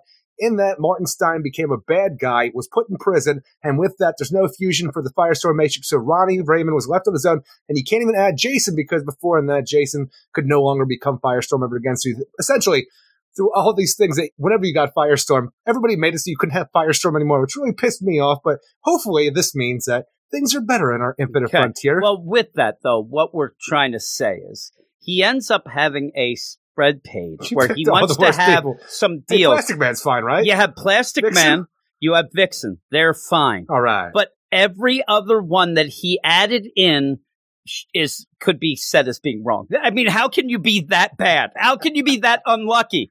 Where you have one, two, three, four characters of six that you just threw out there, and four don't necessarily make sense. That is a Where's bad Manhunter? track record. I- I'm telling you, I'm saying like, why not just throw everybody out here and just you know fuck it all up? But you end up having this whole deal, and even like you have this trash talk here by Hooker, you know, where she says, "Synmar, I'm thrilled I'm not you, but if I was you, I'd be pretty effing pissed off." Like, what? What do you even? Like, get out of here! This is nonsense. And then Naomi, "Oh my god, I can't believe I'm uh, in the presence Again, of these guys." Can you not say pissed in DC Comics because it says whole things like Synmar? I'm not thrilled. I, I'm thrilled I'm not you, but if I was you, dot dot dot, I'd be really wingdingsed off. And I'm sitting here, I'm like, is pissed actually like censored out? Because I actually read this weird. Because I actually read it a couple of times when I was doing the review. I was like, I'd be really fucked off. I'd be really shitted Who off. Who knows? I mean, maybe. But just imagine that. I'm like, And that's why Superman comes in. That's enough. That's like the you- worst smack talk I've ever heard. I, oh, Hawk I. I see you. Uh, on, I'm like, hey, Eric, I'm glad I'm not you, but if I was you, I'd be pissed off. And you're like, the hell did you just say? That's the What you stupidest line. about? You could find That's reach the supposed to be top said- shelf of a cabinet. Eh, really? I didn't, you know, so I don't know. I'm not even going to try.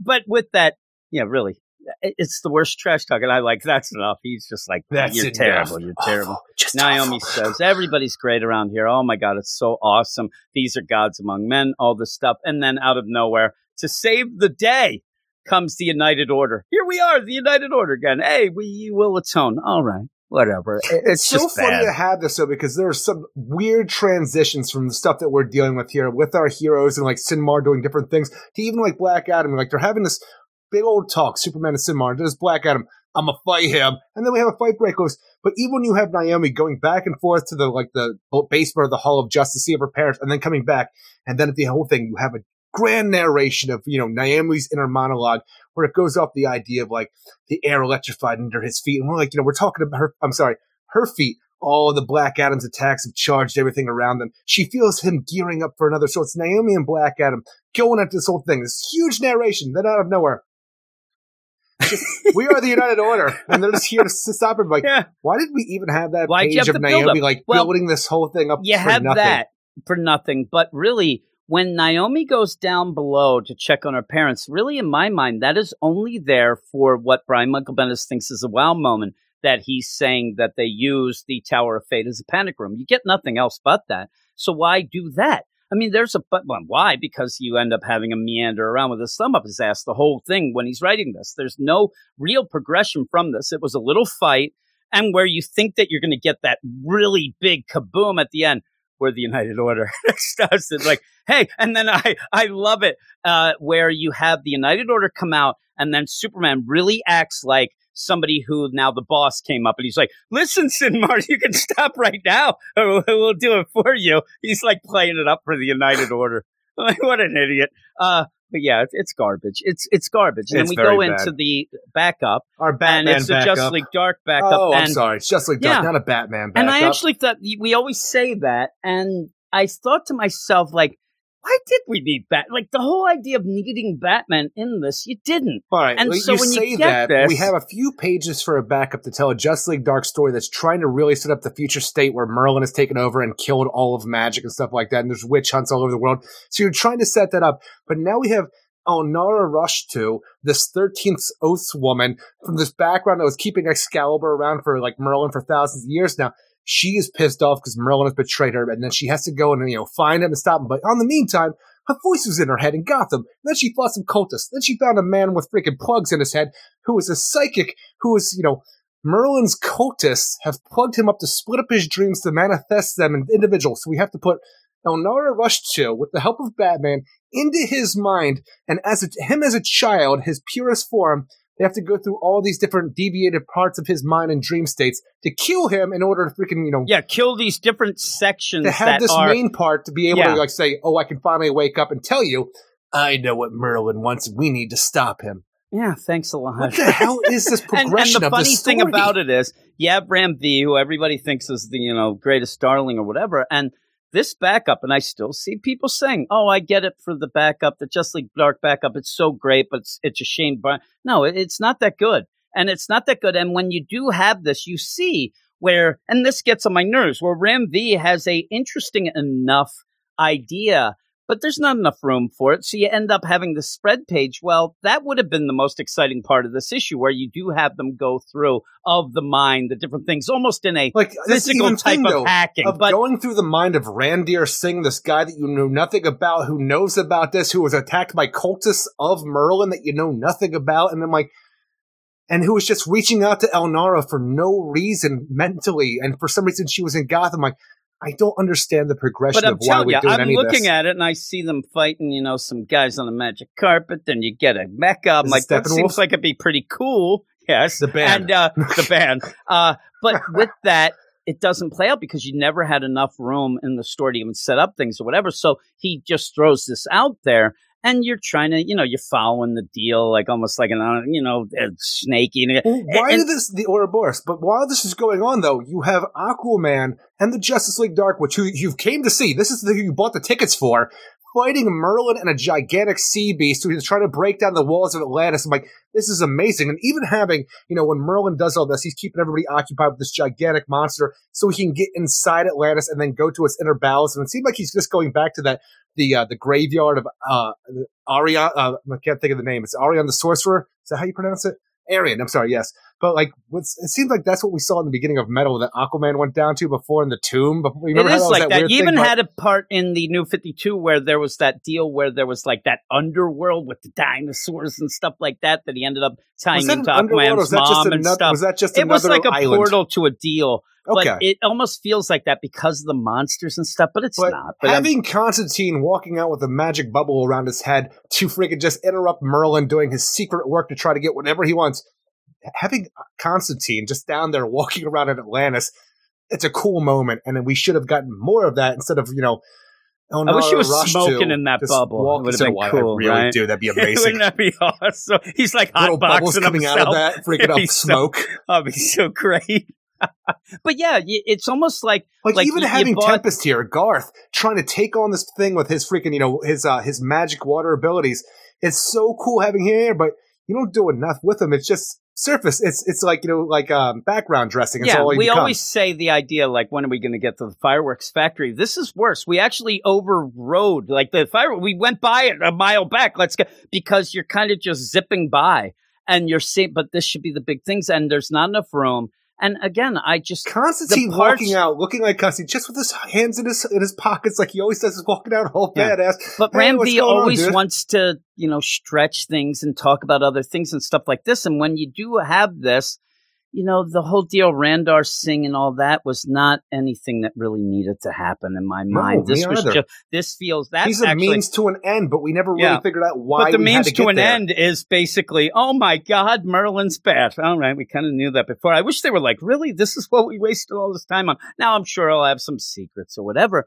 But in my mind, we kind of know what's going on in future state and things don't go well. So we'll have to see. But that part seems like that's the part that Ram V really wanted to tell. And he had some sort of story and he threw it in here. And then maybe, I mean, I'm just making this up, but that's why we get Batman. And because the editor's like, really, what are you doing here? There's no connection. There's no character that anybody's going to care about. Throw Batman in. And Batman doesn't even make sense that much in there. But that's the only way I can see that Batman's there is because you need to have somebody that people know in that half of the story but you didn't need that half of the story. It's really not that interesting. It, it's neat, but not interesting in the way the story's being told or what we want to get out of it. Because this could and I want to see Justice all League Dark of that doing Justice League Dark stuff and Justice League Dark doing things. I mean, you're getting spread pages. You even have an Aquaman there the that goes story. back to a story that was you know going to be a thing in the New Fifty Two that ended up not being, where Aquaman was going to tie in with all the dark books going on at that point, called Abandon All Hope. I wanted to see this. It was like you know solicited out there, and it was in the, like the pages like coming soon or whatever, but it never Remember happened. It looked like Aquaman was trying to lift the wallets out of people. Well, he was get, being drowned while everybody else is in a boat crossing the river Styx. It seemed like I, I wanted to see that, and so having Aquaman now with the Justice League Dark, I'm like, I'm looking at the happen? spread page, and you got there's Aquaman, right? He's attacking you, you, end up having Zatanna looks cool as hell, like uh, you know, blasting, trying to blast Merlin. There's Etrigan up, but you, you don't better get watch any yourself because you're gonna get all upside down with that shit. I know, really. She backwards is. and I'm upside you, down. That backwards magic. I don't know how that works underwater. Uh, but yeah, you just kind of it's there, and I, you you kind of got to you have to get rid of that part with Batman and the render scene. Like, get rid of that and let's get I to agree, the main because thing. before that point, this is what I was it was reading the pretty Justice good, League Dark Four. But it I mean, been League great Book Four since. was the backup of the That is JLD. the jump the shark moment, right? Was that whole deal with this night Batman and everything showed going up. on, I'm like, and. Batman. Like I said, I, I really think that Batman's there just because they said you can't just have this be half the book. You have to have some big character. Okay, Batman doesn't make sense. But what do you give this overall? I give this a four out of ten. I really enjoyed the JLD art. That's not the story. Oh, half I the think story the art in the JLD is really it's good. really I mean, good. but it's like really once we get to Atlantis, I'm on board. But we don't get to Atlantis very quickly here, and we're just dealing with freaking head games and with you know Elnara po- doing something that doesn't matter ultimately, and the Just League like, regular story. I don't care for Phil Hester's art, and the story is just nonsense. I could even go lower than a four out of ten, but I don't want to. I'm going three. And that I think I'm giving it the benefit. It's just when you said Phil Hester's art, you might people might like it. That's fine. You know, everybody likes whatever. But you said it can it's it's passable if the story's good. This story is awful. And and really calling it a story is giving it the benefit. It's not. It's just rambling words and things where, again, Bendis is just trying to convince you Synmar's big only because he's going to tell you that and, you know, make it. And then you have checkmates. Uh, just nonsense. And Naomi, all that. So, yeah, three out of 10. Bullcrap. But it's not good. I, I need You're still reading ju- the Justice League. Just Please League write Dark. us in and tell us why. Yeah, that Just League Dark backup has to get more of a focus, has to get going because at this moment there's nothing worth reading in this in this book. So, and it's a Justice League book. And I was thinking of the idea of why would they put Bendis on Just League? Why are they letting us letting him do this? And then I started thinking like is there a possibility that when we diverge off of a future state or we get done with Infinite Frontier, you know, you have Dark Side Chan and this is just a placeholder. They're just giving it to him because he can mess up whatever he wants, do his bullshit, and in a year they're just going to reboot and have somebody else. But you can't do that to the big book. Well, just imagine that because like everybody seems like now, we even said at the beginning, it seems like future state is tomorrow. And the one takeaway that we had from any idea of what happened to the Justice League to where it went for future state was at some point somebody in the team betrayed everybody else and screwed them over, and that's why everybody, you know, like took off from the Justice League because and and also they had decided we can't like if you have a future iteration, you can't tell anybody who your secret identity is, who you are, because we trusted this person and they told everybody else. I'm like, who in Bendis's Justice League screwed them over? I think that it's meta. It's Bendis. He's the fucker did it. They're actually all of these characters quit. They they went to the I'm out, and then the idea of the identity deal is just to screw him even more because of how he screwed up Superman. Bendis is the one. He's the he's the villain. He's the one who did it, and it's just nonsense. I'm just, But gonna, I'm yeah. just gonna I'm gonna scroll back real fast in this book so I can get back to that recap page so I can see everybody's faces just to see who could be the one. Who is the culprit? Black Can you Adam would be the only one. I'm telling you.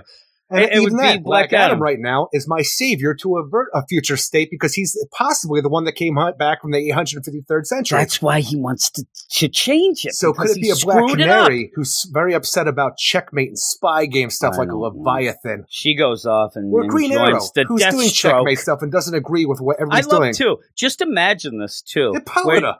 I just want to uh, point out Black Canary talking shit on Deathstroke and whatever. She actually goes off and joins a team with Deathstroke in about three months. So I don't know her. if that's a joke or again, Brian Michael Bendis just throws shit out there and that's a joke and ends up fucking up again because she joins that team Or uh, of is- Deathstroke I, Inc. I don't recall seeing a lot of her in the future, but is Naomi the one who screws everybody over because they let a kid into the group There's and with some weird omega power that they never figured out?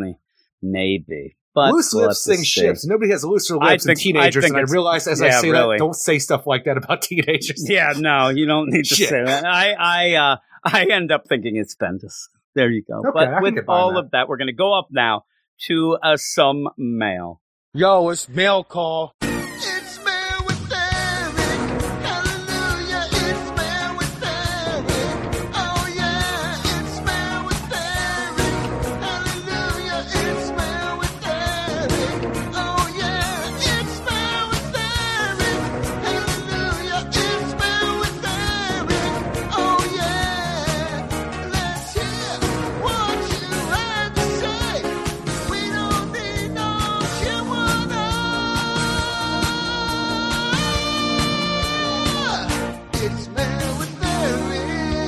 It is mail with Eric and also Mark and J-Man because they ended up mailing us Did I in in? and yeah, you you ended up. It's dear Jim. I'm I it in every love damn you. week. I, oh my God, that is pretty true. I, I just thought it was dear Jim. Do you like me? Yes or no? I put no. Eric, I just I know. want to tell you. I know. Uh, but if you want to end up being the stars of the show as well, like Mark, Jamin, and mail it in, mailman over there, Eric, Mail it in, Eric up- Shea. and mail in Eric Shea, you just mail us in at weirdsciencedccomics at gmail.com. All of the things that we say and all the links and stuff should be in the show notes. I say should because who Oh, knows? no. Eric. Mark's the You first should. mail. Sup, Jim and America's sweetheart, Eric Shea. What's up, J man? I have no, this is Mark. Oh, I'm sorry. Please, now I'm edit that. Where's Jess? Edit that. You did mail it in. Holy Christ. For I some reason, some- when we started mail with sup, I'm like, oh shit. J-Man's here. No, J-Man's next. I have what's up, some frustrations with DC at the moment, he says. An example would be the Dana Tan story being left out of the DC Festival of Heroes, the Asian superhero celebration, despite being called out specifically in the solicitation. I, I ended up talking to you about this last night or Thursday night and told you that Mark had the part. And, and legitimately, your thing was like, Nobody but Mark is missing a Dana Tan story, Seriously. right? That's basically. I hate to, Like you know, Dana, get him upset, missing Dana but- Tan but him in the main Batman Beyond book that we had last year. Oh my, seriously, she doesn't appear anywhere in the book, and no one even knows why. And while I found that annoying, that is is not why. why I'm writing it. really, if, if she's going to be, it, she better have Batman with. Uh, now I am writing. we don't in. even have a Batman Beyond future anymore in the main yeah, continuity. yeah, that's true. We'll have to see in that Batman Urban Legends, Eric. Maybe they'll give us a new one. Maybe they no, will. I am writing it about DC's frustrating formatting for writing each universe in the multiverse's designation. Before Dark Nights Metal, the way it was written was Earth dash and number.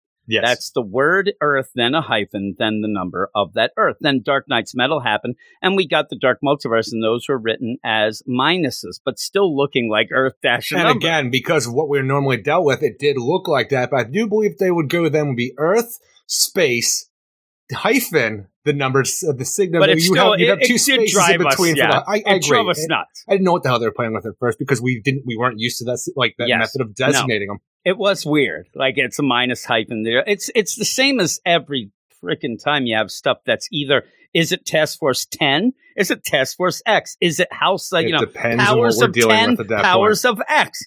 Sort of X is- stuff. Is that what it Yeah. is? Yeah, this, yes, really. It's sort of 10. Earth, Earth minus a number. That's the word. Then a minus sign. 10. Then the number of that Earth, right? And the problem with that was when writing the formatting was virtually identical, which initially made it difficult to understand. While not the best mitigating factor, the written des- designations for the universes in the normal multiverse was changed to read Earth, then a number. That's the word Earth, then a space, and then the number of that Earth there. Okay. There was a new that. formatting, but we appeared to be sticking with that. So that was how we were going forward. Cool. Then I opened up Infinite Frontiers number two, and all the Earths in it, which are in our normal multiverse, are written in the old formatting. Now, with that, he says there was a moment where I was very much confused as to why we were in the dark multiverse before realizing they had changed the formatting back to how it originally was. I think they're going classic again with it. That's all I think it is. And uh, remember, you know, we may have changes with the omniverse and all this. Who knows what that will end up doing? You'll have Earth 10 billion and three. I don't I care don't that that much how the universe designations are formatted as long as it's consistent. Pick up a formatting and stick with it. I just think that with Infinite Frontier, they're going back to classic. And Plus, I don't think you really have to worry about dark multiverse that's why I was going to say the Dark Multiverse may be being done or whatnot, and they're just going to go with these Earths and designate them. But I mean, that's the problem with the an Omniverse. I think you're just going to be throwing out numbers, and uh, I, it's kind of the kind of thing you like see. Like even back in the day, they Marvel used to do that with the infinite Earths and stuff like that. When you would have the designation stuff, because even like you know the Zoo Crew's Earth that didn't have a number. That was Earth C. Yeah. Yeah. See, there you go. See? But yeah, and he says that's what he has a problem with. He wants to stick to a format, which maybe they will, but we'll see. It gets, it did get confused. At first, It we were laughing at that. We're like, what the hell's going on? But that is Batman Beyond Mark. So thank you, Mark. Then you, Mark. we end up having J Man, who says, Hey, Jim, what's up, Eric? What's up, So- J man? There we go. I was going to go on for several paragraphs about John Kent. And this is an email. And I'll even say Mark's was from a while back and J-Man's was from last week, but we'd already recorded. And then I set the Get Fresh Takes with the Fresh Mates on John Kent. That is a show that is on the Patreon that I know Eric has listened to with John Wayne I Simon don't even know what you Carlos, just right? said. It's the Get Fresh Takes with the Fresh Mates. Okay, Yeah. okay, I got Yeah. you now. I listen, but you do not, Eric. I couldn't How do you break know down I how do? I feel. I know I, I'm not on the Patreon. I can't get to that stuff. that's true. Well, you can ask the cellar dweller I what can. he He, thinks. doesn't answer my calls. He doesn't. He he's a little spooky. That guy. I, it's those haunting eyes he has. I couldn't break down how I feel about John Kent any better than they did. So thanks for posting that. And it was like a four-hour discussion of Oh, John nice. Kent. So, But I still would like to discuss the first issue of Superman, Son of Kal El. Although I have not been enjoying the present ongoing Superman or Action comic series, I actually like this first issue more for the art than the writing. The writing wasn't too bad. Most of the reviewers thoroughly enjoyed the issue. Most of them, Eric. One YouTuber who has a comics channel that I religiously follow thought this first issue was terrible because it was really Tom Taylor's voice coming through in John's actions, preaching his beliefs about America and how negative the American way is. And I saw a lot of people saying that. Now, I kind of get the idea of it feeling like I whatever he said, and you know they're saying they want to throw shade. Tom Taylor's trying to push the American way deal, and he's Australian, and whatever they would say. It still did feel like a Tom Taylor book, whatever the dialogue was. Yeah. It still did feel like a Tom Taylor book, though. If I start faulting the comic book for a perceived preachy undertone, I feel like I'm simply reading too much into it. Now, you say that, I kind of had a little bit of a deal where it didn't feel like Damian when he was saying, you know, watch this underground news channel and stuff. It, was a little weird. over. Yeah, it felt weird. If the only substance in the book was the creator's commentary on societal issues, then I may agree somewhat. But I see a lot of substance in the way John is being differentiated from the personality of his father. Not me so much. I need more than that first issue. I thought that first issue was a bit of, hey, look at me. This is what I want this character to be and whatnot. I got to see him do more than that because in that issue, he does end up just giving a kid over to the government again who had already like kind of knocked him out and was roughing him up and things. So I got to see where it goes. My only And fear. again, the thing is, I want John to find himself. I want him to see Yeah. the injustices in the world and everything around him, and whether or not it's American or worldwide kind of situation, to see what's there and become a person himself, as Well, I all don't kids have to that, be when they move away from their own parents, you know, Yeah. beliefs and stuff like that, and But how even they then, do things. I didn't have any idea of those beliefs at, at all. And just because Superman leaves the room for one minute and Damian, it felt kind of like pushed. It Well, did it to also me tied because I into didn't what have we anything. had in the future state set of like you know. Well, and that's what I think that's my problem is I think it was more based on that than a natural progression. I would have liked that issue where Damon, maybe in an issue four, where John's doing something, sees that the government took that kid away and they said they'd be nice. And I, I ended up finding him in a prison later and seeing a And he might. progression of him seeing things. No, but I'm saying the, the damage is that he's already proclaimed that he wants to do this different thing. I'm saying that that would be, in my mind, the point where we would see him, you know, finally see the deal and even play the idea of Superman being around people are on their best behavior, where they even, you know, John, even though they should, but like, eh, they're not really going to be the best of the best there. And he realizes that. It just was weird to have it right there in the first issue thrown at you, in my mind, but we'll see how it progresses. Uh, he says, I hope the story, my only fear is the f- future state of John. I hope that story DC is trying to tell is one where the heroes are trying everything possible to rewrite the predicted future. Me too. It seems like he's going right for that, though, here. so and everybody else even- is too. Yeah, everybody else is as well. Of tragic heroes like John Kent and Wally West. Again, that's the thing. John Kent in Future State does things because he reacts bad. He does that. Wally's just a victim. I mean, Wally, what happens when Wally didn't make it? You know, he just ended up being a victim in that. So I don't necessarily think that that's, you know, I don't want that to happen, but uh, he tried to fight through it. But another issue that this YouTuber mentioned was this is a YouTube review here is when Lois is put on the same Mount Rushmore as the Trinity as the greatest heroes in the world. I have no issues with this because the narrator is John. From his perspective, his mom is a big hero as any member of the Trinity.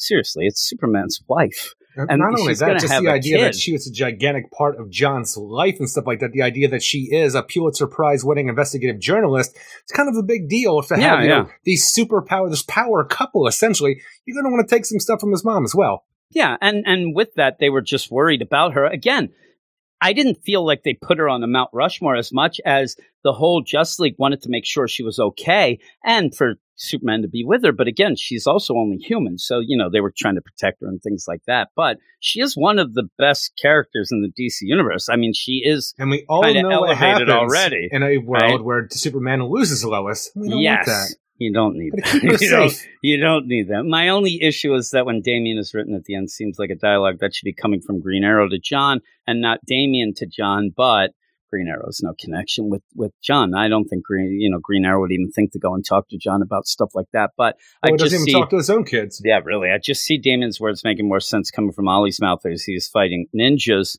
Again, though, there's no connection for them to be together. other than that, I really like the first issue, and I love the art from John Timms with amazing colors from Gabe Eltaeb. Yeah, look good. Uh, yeah, it did. Uh, again, I think you gave it a seven. I gave it Yeah, a I did. seven five. So yeah, I, I want more from it. I think that that was a nice little start, but for the most part, we thought that it was more of catch up with stuff that we already kind of knew, and then just throwing out almost like the mo, like you know, mission statement for Yeah. what John's going to be about. It was fine. That's all for now. Keep up the good work, and I'll see you in seven. That's J-Man from Thank Half Bay. Now I need to know the YouTuber that he's throwing shade at. Eric, there's a lot. There's Weird a lot to pick from, right? Yeah, right. Really. That's when I mail it in, Eric. I'm too tired for that YouTube game. That's a weird game, that YouTube stuff. That is.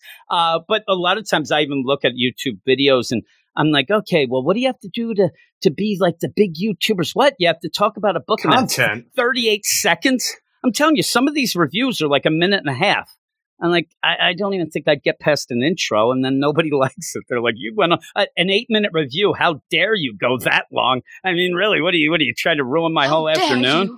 Yeah, I had some people. I think one uh, one time I did a review. It was 12 minutes, and somebody was just basically like, "Never watching this again. It, it was way too long." I'm like, "Really? Uh, that's what Tanya says, Eric." Oh, Oh, yeah? my About goodness what? gracious! About the video, she didn't like Yeah, it either. weird. She the Yeah, commenter? that's right. Yeah, she was. It was her. Uh, but yeah, I don't understand that game. But that is the mail. Thanks, Jamin and Mark, for mailing in. Again, if you want to mail in, you can email us at the Weird Science DC Comics at gmail.com, and that will be in the show notes. But we're going to go up now to hear about some more books. Hello and welcome back to another episode or another segment, should I say, of the Weird Science Digital Spotlight here on the Weird Science DC podcast. Of course, I am your host, Clay, and this week we only have one book today. We are going to be talking about Justice League Infinity number two. This is the only book because it looks like DC has finally given up on all of its digital only content or digital first content. Now, I have talked to Jim. We have decided that I am going to be taking over the things that were going to be only digital. And technically, the milestone stuff goes directly into the DC Universe app. So I will be covering those as well. So let's go ahead and jump right into this Justice League Infinity number two. Of course, this is written by uh, DeMatteis, and let me actually go all the way to the credits. This is one that's going to have it all the way at the end. I don't like it when they do that. I would much rather see the credits in the beginning of the freaking book here. Um, actually, they don't have the credits anywhere. I maybe mid is this this is a mid credit one. Yep. On the freaking fifth page. Um this is the cracked mirror part two. Um, Jim DeMatteis and James Tucker as the writers, Ethan Beavers as the artist, Nick Filardi as the colorist, Tom Napol- Napolitano, holy crap, um, as the letterer. So, like last issue of Infinity, uh, Martian Manhunter was the narrator uh, of that book. This one is actually narrated by Superman, rightfully so, because he actually switched places with Overman in this issue. Overman is kind of in a world of, like I said before in the last issue, excuse me, in the last issue, um, I referenced an episode of Superman the Animated Series. It actually talks about that exact same episode here. In this issue, it says, uh, the episode is called Brave New Metropolis. That is where uh, Superman is wearing like a black suit. He has the the red uh, diamond with the with the symbol that Overman is wearing, and Lois recognizes the symbol, but it is not the actual like that is not that character. This is a completely different character. Um, we learn about his origins later on in the book, but basically, this is a really quick read, to be honest. Um, what ends up happening is uh, Lois is actually uh, grabs a kryptonite gun and shoots Overman uh, with it, and it doesn't hurt him as much as she thought it would. He actually gets super, like super, super angry and just like rushes out into Metropolis to try to take it over. Um, Martian Manhunter sees that random people throughout the globe are like basically just disappearing and jumping. Uh, he goes all the way to Metropolis to see that the League is actually fighting Overman. This is where uh, we also see Superman in this other Earth, where basically led by this Overman, he's a fascist, he's a Nazi, you know, all of the above, and he has to fight Brainiac, and he he fights Brainiac super quickly. Some of the crowd cheers, some of them don't, and Superman is basically saying, during this time that I have on this Earth, I need to figure out how to save everybody. Um, he is just one of those characters, of course, that when he sees something wrong, um, he will try to fix it. So I do like, like, that was basically Superman throughout all of the animated series. Um, he was teleported or jumped into different dimensions in that show as well. Um, and he did the exact same thing. Uh, but he was somehow teleported into a like pocket dimension, I guess, where he met uh Doomsday Metallo. Well, he met Doomsday, he met Metallo, and then he met General Abraham Zodesta or Zodetsa, yeah. And basically call me Zod for short. And Superman's like, okay, Metallo, Doomsday, and Zod, and these are all the good guys. It's a little weird. Jumps back to Overman and Metropolis. They, like, again, fighting all of the Justice League. He is very much uh, belittling Wonder Woman at this moment. Uh, but then that's when Martian Manhunter comes in and he goes inside of Overman's mind and you see his origins. Uh, you know, he is a survivor of Krypton. He actually was founded uh, by uh, Vandal Savage. They basically took over the world. Overman did at one point fall in love with the Lois Lane on his Earth, but when Vandal Savage saw that he was weak in that one moment of uh, being in love, he actually ordered Overman to kill her. And then they basically uh, pushed down the emotions of his lost love way deep into his psyche so he could, you know, basically forget it. And then uh, Martian Manhunter apologized to the League that he shouldn't have done that. They said that was the only thing he could do.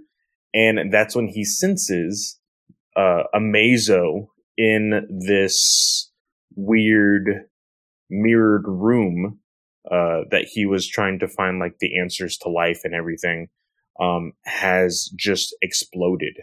And it says here, next War of the Supermen. Um, but yeah, uh, I'm actually really enjoying this. Um, I can't remember exactly who it was when we first started talking about this book, but they were not 100% on these kinds of books because, you know, continuity is a little loose. Maybe if they do a revamp of the cartoon, maybe they wouldn't even put this book into consideration. So that's why it's harder to get into this because maybe it's not even continuity. That's totally understandable. But me being the fan that I am of that show, I want to see where those characters are moving forward um, in any aspect. That you know, this is just another part of the multiverse, even in the cartoon multiverse. So I do enjoy what I'm reading. It's really, really fun. Um, I would easily give this an 8.5 to be completely honest. And I actually want to give a shout out to Red in the Slack chat. He actually uh, got a hold of me and let me know all of the all of these small little things that I got wrong uh, in the milestone stuff that I was talking about. Um, of course, Mr. Miracle, he did correct me. Mr. Miracle is not technically a part of the milestone movement. That's you know being newer in uh, this new run or whatever. Um, he told me that the character in Mr. Miracle, though, that I couldn't remember, um, was actually the agent of the original Mr. Miracle. Um, he, let's see here, it says here, uh, Oberon was in the continuity of the book, uh, and he died. Um, so Frontier clearly brought him back. So Red, I just want to say thank you uh, for correcting me on all of that. Speaking of milestone, I was looking at the books that are coming out next week. We are going to be looking at hard hardware season one, number one, and then of course we will continue the Batman and Scooby Doo mysteries number five. Uh, that is all for that week, and then something else to look forward to. I am looking even further. It looks like we have man, it doesn't look like we will have anything uh, the following week after that. So, um, is this a fifth week? I don't think this is a fifth week. Hold on. One, two, three, four. We have five weeks in this month. So, I will not be surprised if there is one or two weeks that we don't have any of those uh, supposedly digital first uh, books. So, just a heads up for all of you, I am sparing time because this was a very, very short segment. But with that, guys, again, you can always find me at FanboyClay on Twitter. That is where I am the most active. Uh, go into my link tree. You can find the link to all of my shows, including DC Alliance, Batman News Weekly, Comic Book Legion podcast, the Weird Science Marvel podcast, of course, this one, Weird Science DC podcast. I am a periodical guest on the Weird Science manga podcast as well as the Ranger Alliance podcast over at the Geek Ultimate Alliance Network. Please go check all of those out. Um, we are doing a lot of, I am being involved in like four different reviews of the Suicide Squad movie. So go check those out. And I will see you guys next week. See you later.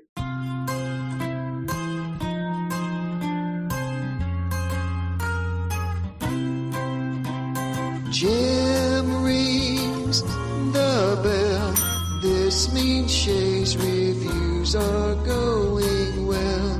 Jim rings the bell. Jim rings the bell. Eric Shay's reviews are all the bomb. Eric's the bomb. And if Shay's recaps are read without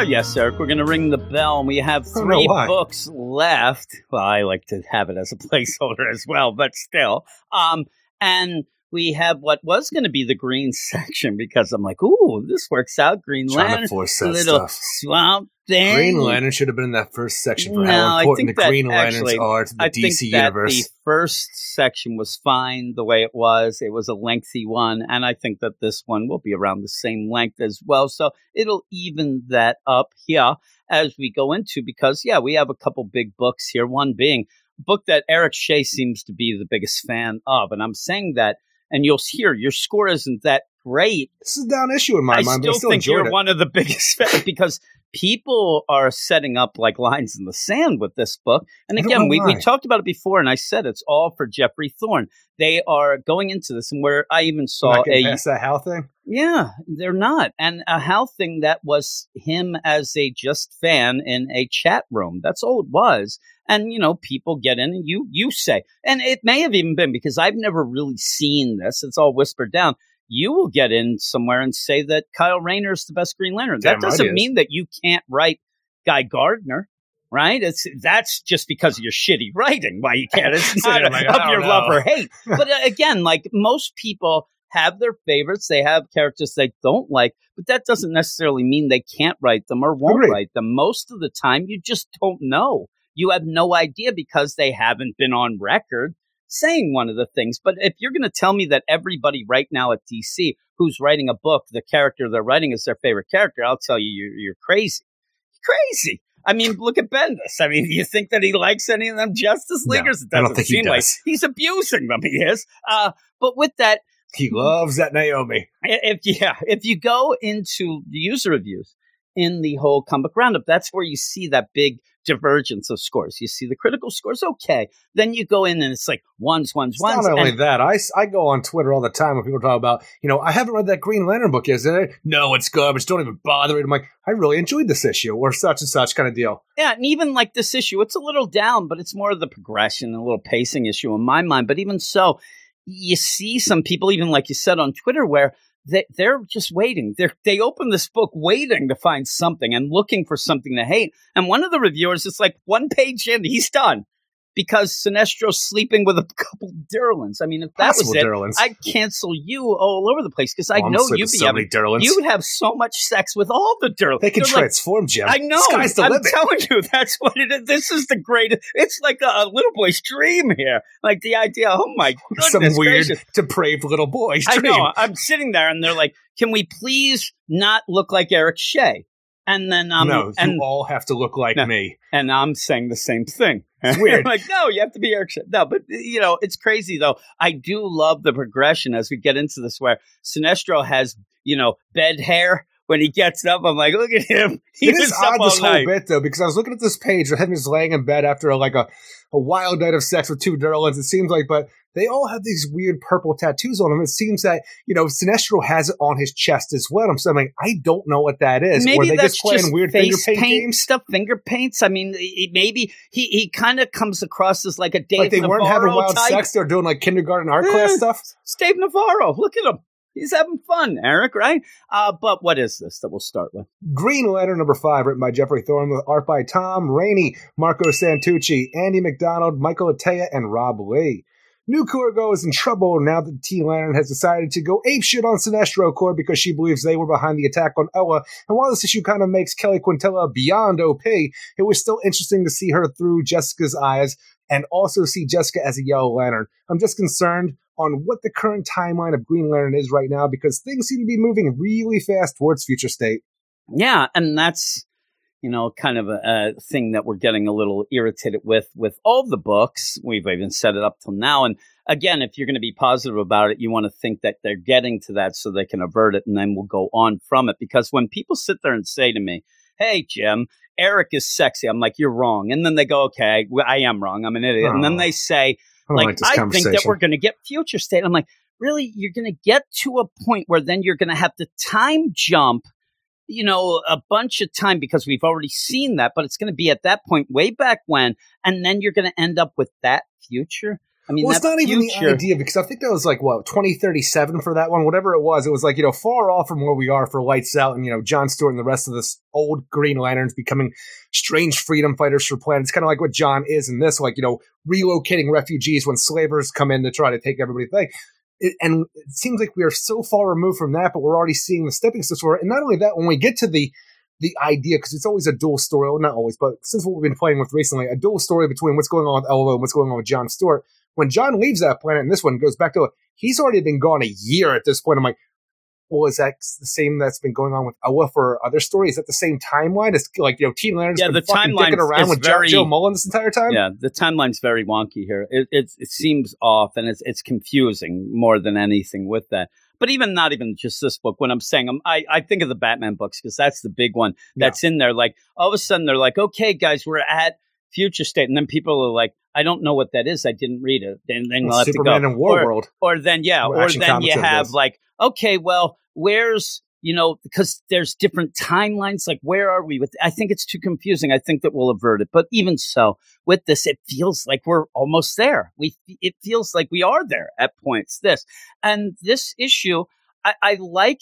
That we sit there and we see new Korugar, we get to see Sinestro. This is wow moments, you know, just seeing him or whatnot. well, for some people who don't Well, like Sinestro no, being I mean, a sexual being, I even though she he has a daughter. He has a daughter. And, uh, you know, really, and he's like, And that's he's thing more is- about power than and he is the all about power, and that's the best part about this because to achieve that power, he put together the Sinestro Corps and had all this stuff going on, and all he wants to do is police his people and see peace on Korugar, now New Korugar, and the idea he has achieved this. He is now the leader of New Korugar in the United Federation of Planets. They've accepted him as the leader of his planet, and now he can just be Sinestro. That's why I think you have that. I think you are seeing a Sinestro that's able to kick A back Sinestro and relax. Yeah, and he's like, I did it. Now I can relax. I mean, the idea of wanting all the power and all that, yeah.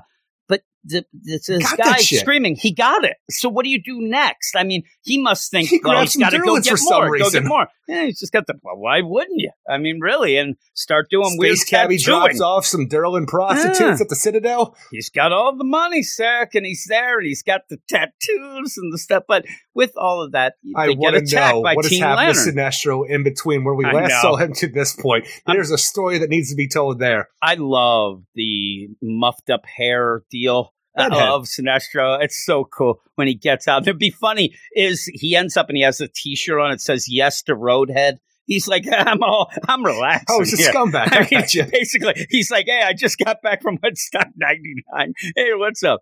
Uh, but yeah, you have all this going on, and this, if you are, and I again, I don't know how many Teen Lantern fans there are because Bendis didn't do enough with the character that he created, so you end up having her here. This is the most constructs, the most kick-ass we've Well, seen. not only ever. that, but we see this whole situation where she might kill some new like Korugarians in this who are trying to defend off their planet from some psycho kid attack coming into their atmosphere. And I believe she does murder these people who aren't Sinestro Corps members. They are just regular Korugarians and spaceships trying to defend their planet before the Elite Guard come in, who are the Sinestro Corps, like Arkillo and Romat-Ru, who I guess what you know after Death Metal, Romat-Ru was brought back to life since Til- Tilmar, you know, two freaking you know, or Tomar-Re brought no, it was Tomar-Tu killed him. So who knows what's going on there? But you have, you know, your main looking Sinestro Corps for the most part, trying to take this girl on.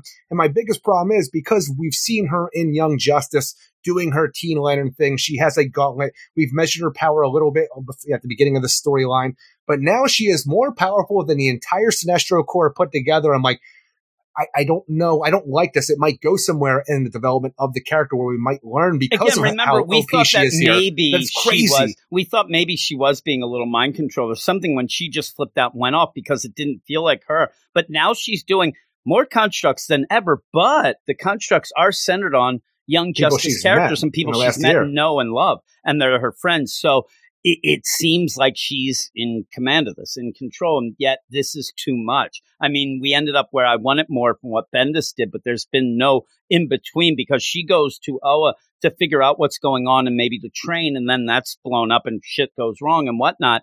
And so, what is the deal here? And it does feel like they're making her way more OP than she should be, but maybe there is a explanation. Maybe there is something else going on. And I hope on. that's the case going on here because the thing is, I was a little down on this issue because of how they are portraying Keli, Quintela and how powerful she is to the point where she can come to New Korugar. I don't know how she knows where it is. Gets here and takes out the entire Sinestro Corps, just regular Korugarians and spaceships and stuff like that who are trying to defend the planet. And the only person that is able to take her down is a quiet Jessica Cruz, who is now a Yellow Lantern, who goes and probes her minds and puts her to sleep through this idea of this dream state. And it's the only way that she is put down. I'm like, that is crazy ass powerful. I have never seen a Green Lantern come in here who is just a regular Green Lantern and be able to do something this and again, they're playing off the idea that it never was explained or even you know known what this gauntlet is, and so you're going full out with that. But because we didn't know, but we also didn't ever see her this crazed up and this powerful, so it is odd. I'm hoping that it's explained in the story, and I it's hope cool to because see. of I how mean, overpowered she is here,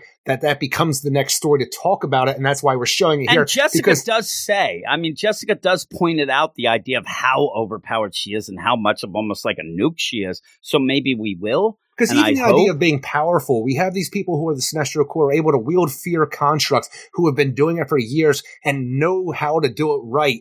You know, her her mind isn't shielded psionically, like Jessica says, is why she's able to go and induce this probe into her because she's not trained. But you have all these people who might be able to take on a single Green Lantern, depending on how well her constructs are, because of how good they are. She is a newbie to this whole thing, and she's just saying, "Nah, you ain't shit to me, kids."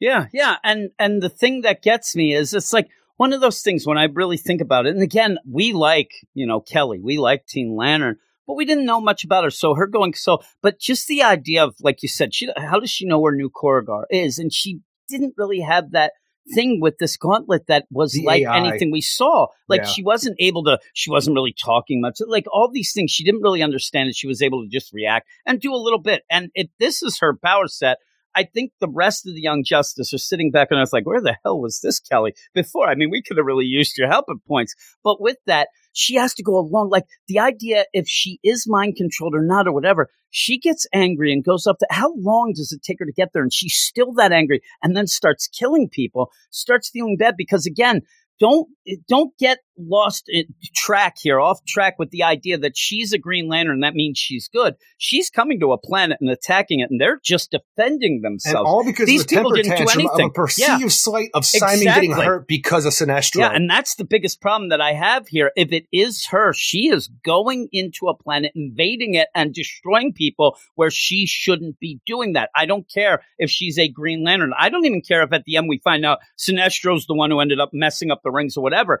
Keli doesn't know anything except a slight temper tantrum, A go all the way to New slight. yeah, and go all the way to New Car- Korugar and just destroy people who, like we said, they're just coming in their ships. They're defending their planet and they're getting killed. I mean, the one ship just gets completely just blown Isn't up. it There's strange people. though, with everything that we've seen going on here? Even like Jessica's doing the whole Yellow Lantern narration, the idea of who, like you know, who Teen Lantern is and why she's doing what she does based on a report that she read before she went off, and now she's a Yellow Lantern. But this whole thing where she is using constructs of people she knew over this last year, no mom, no dad to defend her, and all this other stuff, like how terrible her life was leading up to the point where she got this gauntlet, and now how everything has changed, and these are the important people that have been in her life for the last year.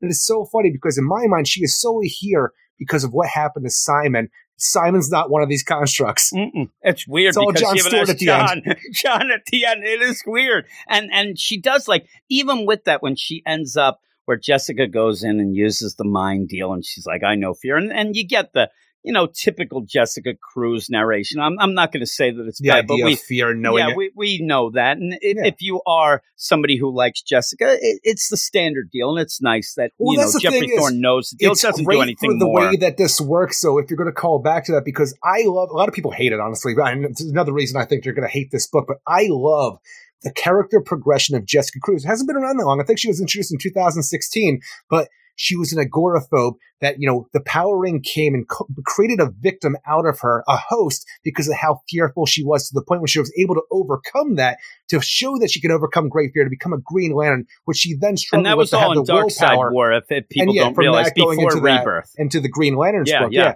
So then she became a Green Lantern and struggled with the idea of continually being able to overcome that fear and use her willpower to do what she needs to do to the point where she becomes so far removed from that character where she's left out in that power battery station, that Green Lantern station for so long that she has to defend against Yellow Lanterns by herself without any ring. She becomes to the point where she is so good at what she does, she becomes a thing that people fear to the Yellow Lanterns, then recruit her into because she's able to instill great fear. I'm like, I love that character progression. But one of the problems, what we saw in the backups of that future state Green Lantern is I'm pretty sure she was on that station for like 18 months before that ring came to her and stuff like that. That's how long it was when the power went out But for again, the- everybody. at parts in the And now she's already on state, New Korugar. we saw Keli heading to.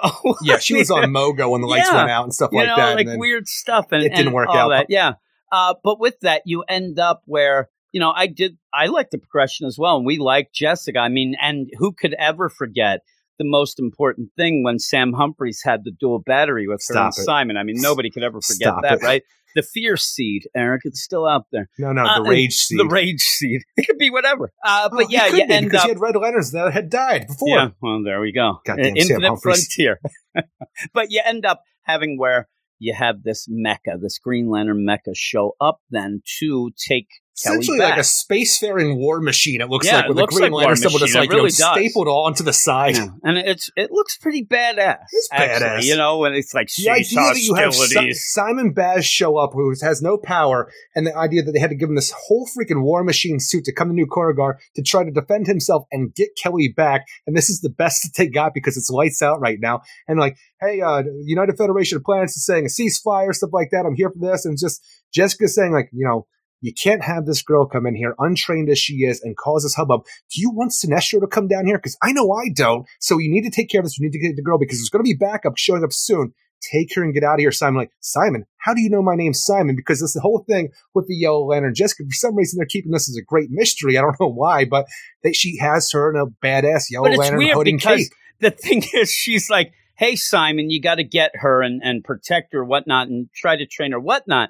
And then he's like, "How do you like?" He doesn't even know. Like, it's weird that It's so he looks at her and doesn't know who she. Well, I'm telling you, he's an entire like he's an entire Yes! suit of armor That's that covers his She entire just body. has a hood. She's able to know that like through the voice alone, which seems to be augmented, that it's Simon. But her, she's got a hood up. She even has a symbol on her eye. It's the opposite eye, but she still has a symbol on her It eye made like she me did when she was a. Green Lantern. But Simon has no idea this yeah, is Jessica Simon Cruz. has no idea, no idea and because like, and because "Ah." of that though i started having wild ideas until i put them aside before we got on the whole thing where is this a whole ruse to make us believe because we know what's coming from future state that jessica cruz and even that green lantern annual is coming up where jessica cruz does become a yellow lantern. We know that's coming. Is geoffrey thorne trying to plan this? And because one of the big things that we talked about at the beginning of this whole thing with the sinestro corps and new Korugar and sinestro being the leader of it all what happened to his daughter Soranik Natu, who had taken over the corps for herself she hasn't been seen. I'm like, is this actually You were Soranik hoping that it Nacho? might be and a- that's the whole dupe. idea where it's, it is a dupe. But no, no, I'm looking at like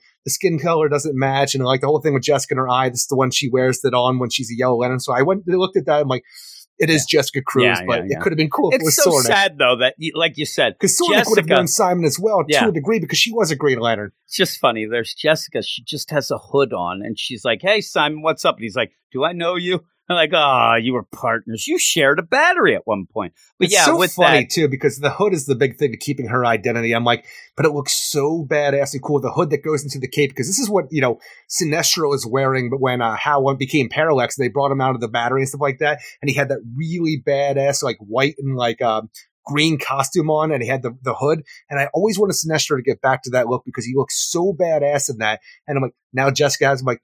It's it's It's yellow. I, I don't like the color yellow, I but it looks you. badass on her. But yeah, and this is just basically, you know, hey, you might you have to get out of here. The the yellow lanterns are coming, Simon. You got to get out of here. How do you know my name? Just get out of here. Okay, come on, kid, let's go. And they're going to take her back. And so with that, it almost feels like this issue and this little tiny little arc with is just to show you that oh my god keli is so overpowered that we have to do something about it but it was kind of out. out of nowhere but it's it's giving you something with her. At least they're starting that. So we'll see where that goes. And then, you know, that part ends with uh, the end kind of deal. And it, it threw me because I'm like, wait a minute, this is an oversized deal. What's going on? and then I look, I'm like, ah, here we go. Oh, that's right. we go back. this is the format of the book. yeah, John yeah, Stewart. but it's weird. I didn't feel like it ended up with next issue like that. They kind of jumped in between and stuff like that, but it ended up. But now we have two real separate deals going on, and you have John, and he's on that planet. and- Sergalon and yeah, the people Sergalon. of Sergalon are all upset that the Quinari have come here because they are slavers, and even though John has fought them back,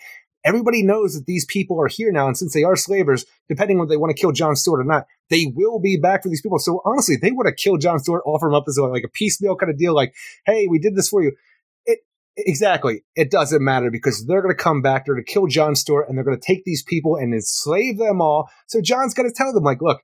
if you don't kill me, I can figure out a way to do all this. We've got the solar panels out there. We can hook up a like a star generator, get all the power we need, and take off. I know a little place. It's called Oa. I don't know if you heard of it. It's the center of the universe. It's pretty badass. But I can get this to happen before the Kuinari show back up, and that's what they do. They take, take essentially take some space arcs, get off this planet, and leave everything they had behind with the hopes that John Stewart can lead them to safety in some place that's just going to be as equally as good as their old civilization. And when we get there, I don't know if that's going to be the case because it seems like everybody's kind of pissed off that John Stewart's been gone for a year and they believe him to be dead. And possibly, like, since he was the leader of that quest going off to check out the dark sectors with the other, you know, a thousand Green Lanterns, that he let everybody down. Like, hey, you're here. You were leading everybody else. Where's everybody else, you piece of shit? Yeah, and with that, I kind of thought that was a little pushed a little too much. The idea that almost all of the Green Lanterns can look at themselves because everybody's missing. You know, almost all. Yeah. There's so many dead. So But just to blame is, John for that one thing, I don't. over a year though. I'm like, it threw me off so bad. I'm like, are we really doing that? Like, we're going to Yeah, put we'll this different timeline gonna situation where That's like why I think you have that ending and then go to this because of that split. Well, that's, and usually you have the deal. John Stewart stuff first, and then the the Oa stuff second. Now it's swapped out for this one. So I'm like, are we gonna have this weird back and forth of these stories where we're gonna spend time on Oa with the re- the people that we know, with like Keli and Simon, Jo, but like we're gonna spend all that time where John's just gonna be missing for an entire year, where we continue off like yeah, a year later and half jump the at issue. some point to get there. It's a weird way to tell a Uh, story. Uh, Ilo, the girl, I thought at one point that she would become a Green Lantern eventually when you end up having things, but she also is kind of like maybe somebody, but the timeline step, so whatever would be. You But can't be a Green Lantern. You gotta have power. well, I'm saying when they get the to be that power and things go, but too. I'm also with the idea that she could be a cool person to hang out with Keli, I agree. uh, being the same age and stuff. But the, you have to get this time difference and stuff figured out, whatever. But Eh, the John stuff isn't much. It's just to no, get it's John. not. And the idea that we have to get these depowered people from the Green Lantern Corps all together because Kilowog's out and about, and he has people shooting at him, and he needs some backup quick. Look at Kilowog. He's like, holy crap! Like when he doesn't have a ring, he's not so tough, is he? And he's like, oh crap! I got, and he's like requesting evac from any lantern with a working ring. Well, ah, there's You got not that many. You got Jo and you got Hal and you got Teen Lantern, possibly if you consider her. And that's one of those side stories that I need to deal with a little bit is the idea that we saw before that Hal Jordan still has a working ring, and the idea that we saw during Robert Venditti's run when he has a ring that's made of his own willpower that seems to be different. I don't know how he charged it, how it works, but everybody's ring that was connected to the power battery, it's went down where they had charge or not. I want to know how Hal's ring is different and have them talk about it in this book. Yeah, and see if we can figure that out and all that. Because yeah, he was pure will at one point, then made his own ring, and he was doing all that nonsense. pa- so and he's using like Krona's gauntlet, which is yeah, similar to Teen, all like Teen Lantern's gauntlet because he stole it. Yeah. he really screwed Renegade. him over. Yeah, renegade. So all that going Lost on, but everybody's like looking and like, oh man, you know, we better go help. You know, the whole deal with uh Kilowog. And he's there, you know, getting shot at. So we'll see how that works out. But I do think that Hal will swoop in. But I John's think that part he's of the the only one that makes is, sense. is kind of down in my mind this issue. I'm telling you, th- there was weirdness with Keli's with I want to know about why she's so overpowered. And I have hopes throughout that while why it was off putting to me that this is going to be a focus point, and this is the reason why it's going to be a focus point with why she was so overpowered and what it is. But John's stuff was just like, well, we're done with this planet. Time to get back to Oa, and it's a year later. I'm like, oh, it's a weird part of the story. It'd be funny if we find out that Bendis, through a contracting deal, said that all the characters he makes always have to end up in books and be told that they have unknown but mega omega level power because it is pretty much Naomi in Essentially is, space. It is. I mean, we don't understand this power, but boy, it's it's going to ruin everything or whatever. So you have that deal, but the problem is we don't get. Kel- I, again, I saw a lot of people saying that they keep thinking that Teen Lantern shoved down their throat. I don't think so. I want to know more about her. Yeah. We had her in an entire series where she was a part of a team and still only know half didn't of her know origin, anything. feels said like. we have 80 more constructs than we ever had in this one issue. So with that, yeah, you can say, "Oh man, this Omega level." Well, it's it's it's the gauntlet. I mean, and that's not that out of question. We just need to know why, what, and how, and why it was Keli suddenly being able to overpower almost the entire Sinestro Corps with just the first time that she goes out. And so we'll have to find that out. I mean, but, we need a core. We got a Teen Lantern, baby. yeah, that's all you of need. Who needs it, right? Uh, it's a corpse, Eric. Uh, Oh. What do you uh, give this? I ended up giving this a 7 out of 10. I still really like this, but I thought some of the issue was down with some decisions being made, but I do hope that the the weirdness of it will be explained and becomes a focus point later on, and that's why it felt so weird here because we it's not fully developed yet, and I think it's supposed to be. I, I hope that that's the like you know the whole It's like uh, a stepping stone spectacle to give you. aspect to like, oh my god, how can this be? Well, hold on, let me tell you, we have an entire series, and I hope that's the case. But even with that, John being out of time, you know, with the rest of the story and even his part seemed a little down to me. But I still enjoy the series overall, and I really look forward to more Yellow Lantern Jessica Cruz. Yeah, I'm giving it a seven as well. I thought the art was pretty good. I, I the secondary art there threw me off a little, uh, but I do like when John gets punched and then he goes down nyang nyang with his collar. I thought that was pretty funny. And then I, I just wanted to say, really, like you're blaming me for all this? Like, there's a lot of people you can blame. Blame Kilowog. Where's I'm he? just- oh I'm no, he's just under attack. telling you, I am just really mad. They say it's been a year, but like y'all and Oa haven't figured this shit out in over a year now. Also, I want to say that they're there standing there and like, thank God we actually knitted up some Green Lantern uniforms so we can wear them now without the ring. That's It's pretty funny cool. too because they almost look like you know half baked freaking Guy Gardner jacket They Green do. Lantern suits. It does look. It looks like that's his formal wear. He's wearing his Sunday best. Ah, but we're gonna go to the next issue, and what is that? Suicide Squad number six, written by Robbie Thompson with ARPA, Eduardo Pansica, Julio Ferreira, Dexter Soy, Alex Sinclair, and Wes Abbott. The Suicide Squad are off to Earth 3 to not only save Bloodsport, not only to capture Black Siren, but to take on Ultraman as well. And who knew that we needed a Superboy versus Ultraman as much as we did? While action is the main focus of this book, and lame brain idea that you have to have a vibration that's, similar to the world to stay on that world and not get sick, like we saw in Future State, The best part of this book has to be the ending that blows open the Superboy aspect to this book. Yes, and uh, they're they're really starting to play this. You know, I know the vibrations and stuff like that, but we even had an Infinite Frontier. Hey, everybody, touch the ship and I know. see who vibrates. This is the only book really that's playing with that. that Even like It's we had, if you want to go to the Bendis, which I never do, but we can, in the Young Justice when they went to all those different worlds and they weren't dying because of it. Yeah, yeah. So it's a weird deal, but you can say, well, maybe that's the new. Who knows what's at play? But it's They're- only the new thing in this book. And it's weird because they're doing that, but yet does it play out great? Does it really need to happen? All it does for me, and what I think it does for the book, is we can't stay on that planet too long. So that means we can't all team up and all go after some things. We have to kind of get out and skedaddle, which does then leave Superboy to fight Ultraman in kind of a tension filled deal. We got to get him out of the portal. It, it almost sets up that false tension, stuff like that. And what we like about this book is the team.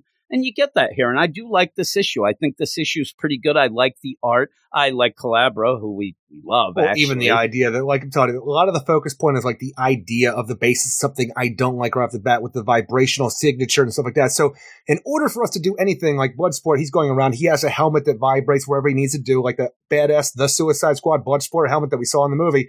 It's designed like that here. That allows him to vibrate in whatever place he needs to be in the multiverse. That's why he's here. But for our, you know, rest of our squad to get there and rescue Bloodsport from Ultraman, they need to go and freaking kidnap somebody named Night Terror who has vibrational, ter- like, you know, abilities. So once we get a hold of her, we can then dissect her, take her brain apart, and then figure out how to have devices in order to have it ourselves. But I like the team of Culebra, Talon, and like, you know, Nocturna coming together with Superboy then to go and do this, which is a so good too to have this many people that I do enjoy because even though Peacemaker, he's off doing you know side freaking you know Team B stuff with Swamp Thing this week, and he's not even exactly missed, but you have him off with another Suicide Squad, which is great because I love when you can play with the characters like that, just like in the Suicide Squad movie. Yeah, and the timing plays out great. You have Perfectly. Synergy, deal, man. boom, go. And so I like where you do have, and, and what I do like, obviously, you have Superboy here, right? He's there and he's like, listen, Night Terror, I see that you vibrate out, but I'm too fast. And boom, nails it. But I like the idea then, take it over, Branch. Branch coming, beep, and does, I like that the whole team You know, is it's doing so funny something. to have Branch here too, because I didn't even say him in this because I don't think I don't really think about him. The idea that he's still alive is still crazy to me. But how weird is it that we have an entire B team that's going off with Peacemaker to go capture Swamp Thing, Levi Kamei, in order to have this powerhouse that's attached to the Green? When you kind of have Branch over here, he's not Swamp Thing, but he still has a connection to the Green right now. Like, why don't you send him off with you know Peacemaker or do something? The idea that you already have somebody on the team, or like you're just trying to like you know get a better roster, like we're going to swap up for a Maybe. better. co- Maybe it's one of those that you'd be afraid that maybe you'd be able to be controlled or something, or or would you know turn. But I like I like that it's Superboy doing this like heavy lifting. But the real big deal is Brad. Hey, Brad. Also, we did start out with the idea of Culebra and Talon. Like, hey, any ideas of catching this piece of crap helps us rescue Bloodsport? Who? Yeah, Bloodsport. You know, Tole starts going through. Or or did you mean never this person? And the thing is, it made me giggle in a way, but it's actually the setup for the deal. We know what's happening because of that. Clever's laid it down with a Yeah. joke. Yeah, and so it's not like, hey, we're going in, and you have an easy way in the Suicide Squad to always send it out because as they go in, you have Amanda Waller say, okay, go get this, go get that. This is the mission This team. is better though. Oh, I it thought is. it was so funny the idea that you also reminded of Bloodsport, the idea of rescuing him, right? But then it's like, oh, you know, Night Terror, walk through it. You mean this piece of crap? It made me giggle because of that whole deal. And then later we do see with Talon uh ends up freaking out because he thinks he's gonna start well, it's almost like that thing too, because Talon is doing really poorly on Earth Three. Like even in the Suicide Squad Future State one, Talon was just sickly and dying the entire time. In that, I'm like, so I'm like, yeah, William Cobb does not play well. No, William. Cobb is not good on Earth 3, especially. But with all this going on, they do get Terror. That is spelled out that they need her because she vibrates. Somehow they're just going to do some brain salad Yeah. surgery to make some matter. devices. All right, everybody, eat And- this. I think this is how it works. Yeah, yeah, really. It's like you see also like, hey, how much is that going to take? Then, you know, um, asks and the, the doctor says, oh, well, conservatively 12 hours. All right, you got one. All right, I guess we're not going to do All any right, pull out the power anesthesia. I'm telling you, it's just like a, a radio band.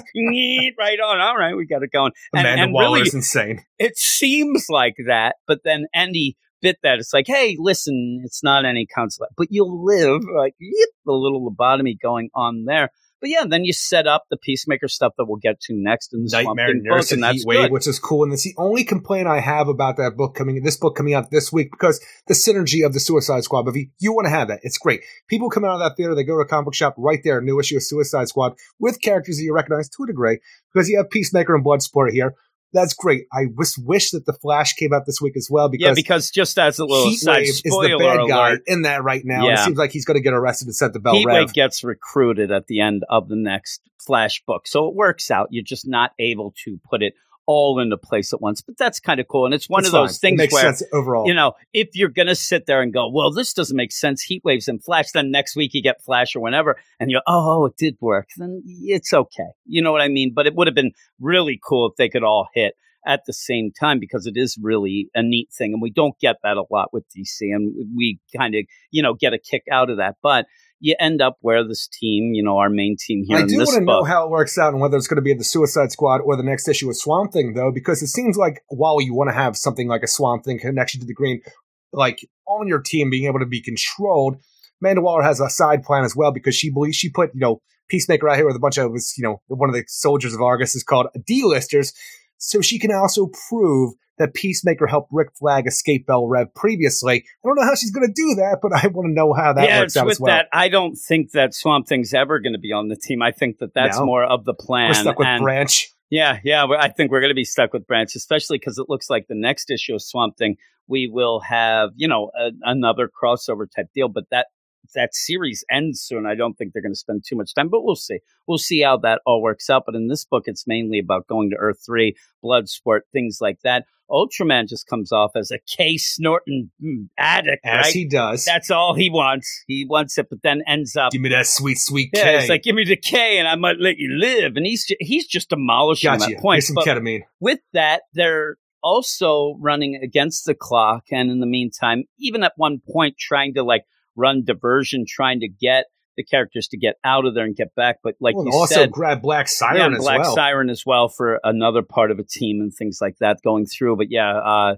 William Cobb is having some big problems. I mean, he That's the is hurting right the away. stuff that they have pulled out of you know Night Terror in order to like to create power gauntlets to vibrate at the right frequency, it doesn't seem that matter what you have. You have a, like a certain amount of time you can stay there because it's not going to work forever. But it doesn't seem like Talon's is working at all because he immediately gets sick and has to break character that he's been doing this whole time. The idea of the amnesia and not uh, only being able to say who and stuff like that. He just has to go break character and be like, "Whoever I'm going to die, help me." Get me Please the help hell me. out of here. Like, what did you say? Um, uh, who? And I like that with that because Culebra almost seems oblivious to, but I know she isn't, but she's like, man, that's really bad where you're putting words together. But uh, I, I even like it at the point, though, that she's the one, even in her jokey way. She's like, hey, hey, what's up there? Tell him what the inflate meal didn't agree with you. Let's go. And he's like, so and then and then she stops and says, Superboy, listen. Talon doesn't look so good. I mean, he never looks great. I mean, he's real ugly, but he's not looking great right now.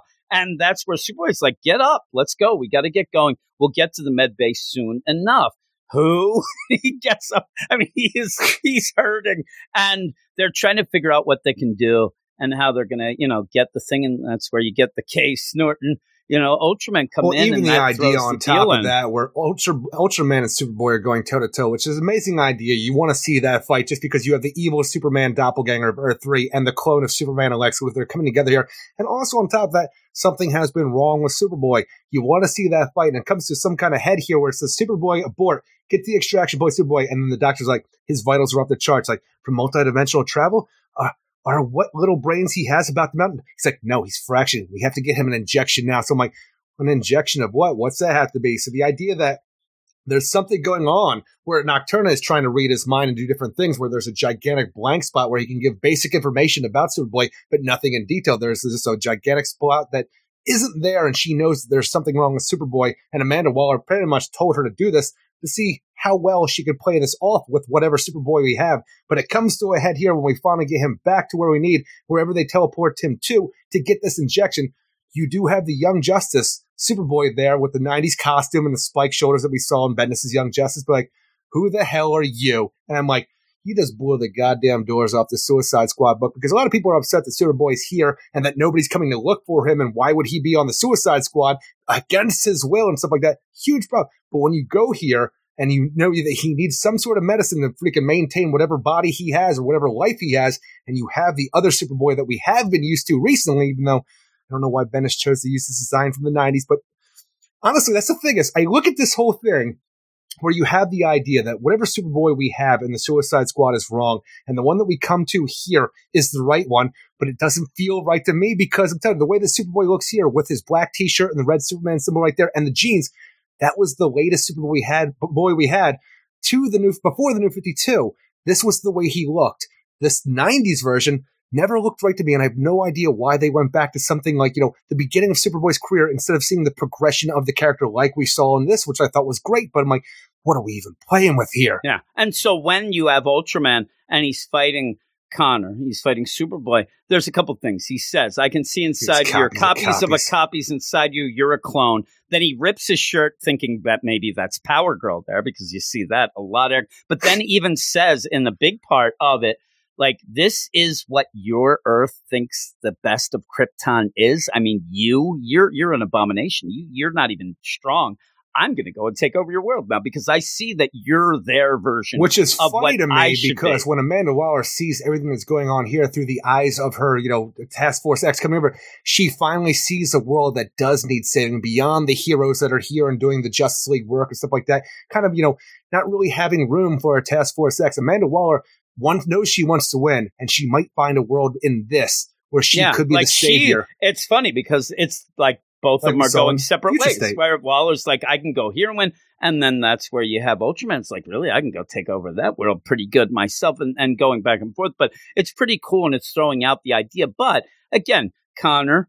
He's a clone. He, he's saying that whether But that means more and more of of a a more. clone? That's the thing when he says your copies, a copies got like Is it what does that multiplicity mean? now? It's like, hey, Steven, like yeah, well, yeah, and again, you clone, you get dumber and dumber. But there's also that idea that Amanda Waller seemingly has either you know done some sort of thing where Connor doesn't remember everything, and that's where you get that injection. You got to get the medicine and whatnot, or he's already kind of Like, will the he weird part of it. like, you have let's to just think about to- it this and the different media that you've seen with Superman and stuff like that, where you do have clones, and even like the idea of Match, the clone of Superboy that we had before, who was an evil, like you know, you know, version of the character, pretty much his Bizarro to a degree. But let's just say that this injection that he needs will keep his cellular uh, composition regular before it uh, like dest- destroys itself. I can't think of the word I need right now, but let's say he doesn't get this, and what we have here is a Bizarro boy.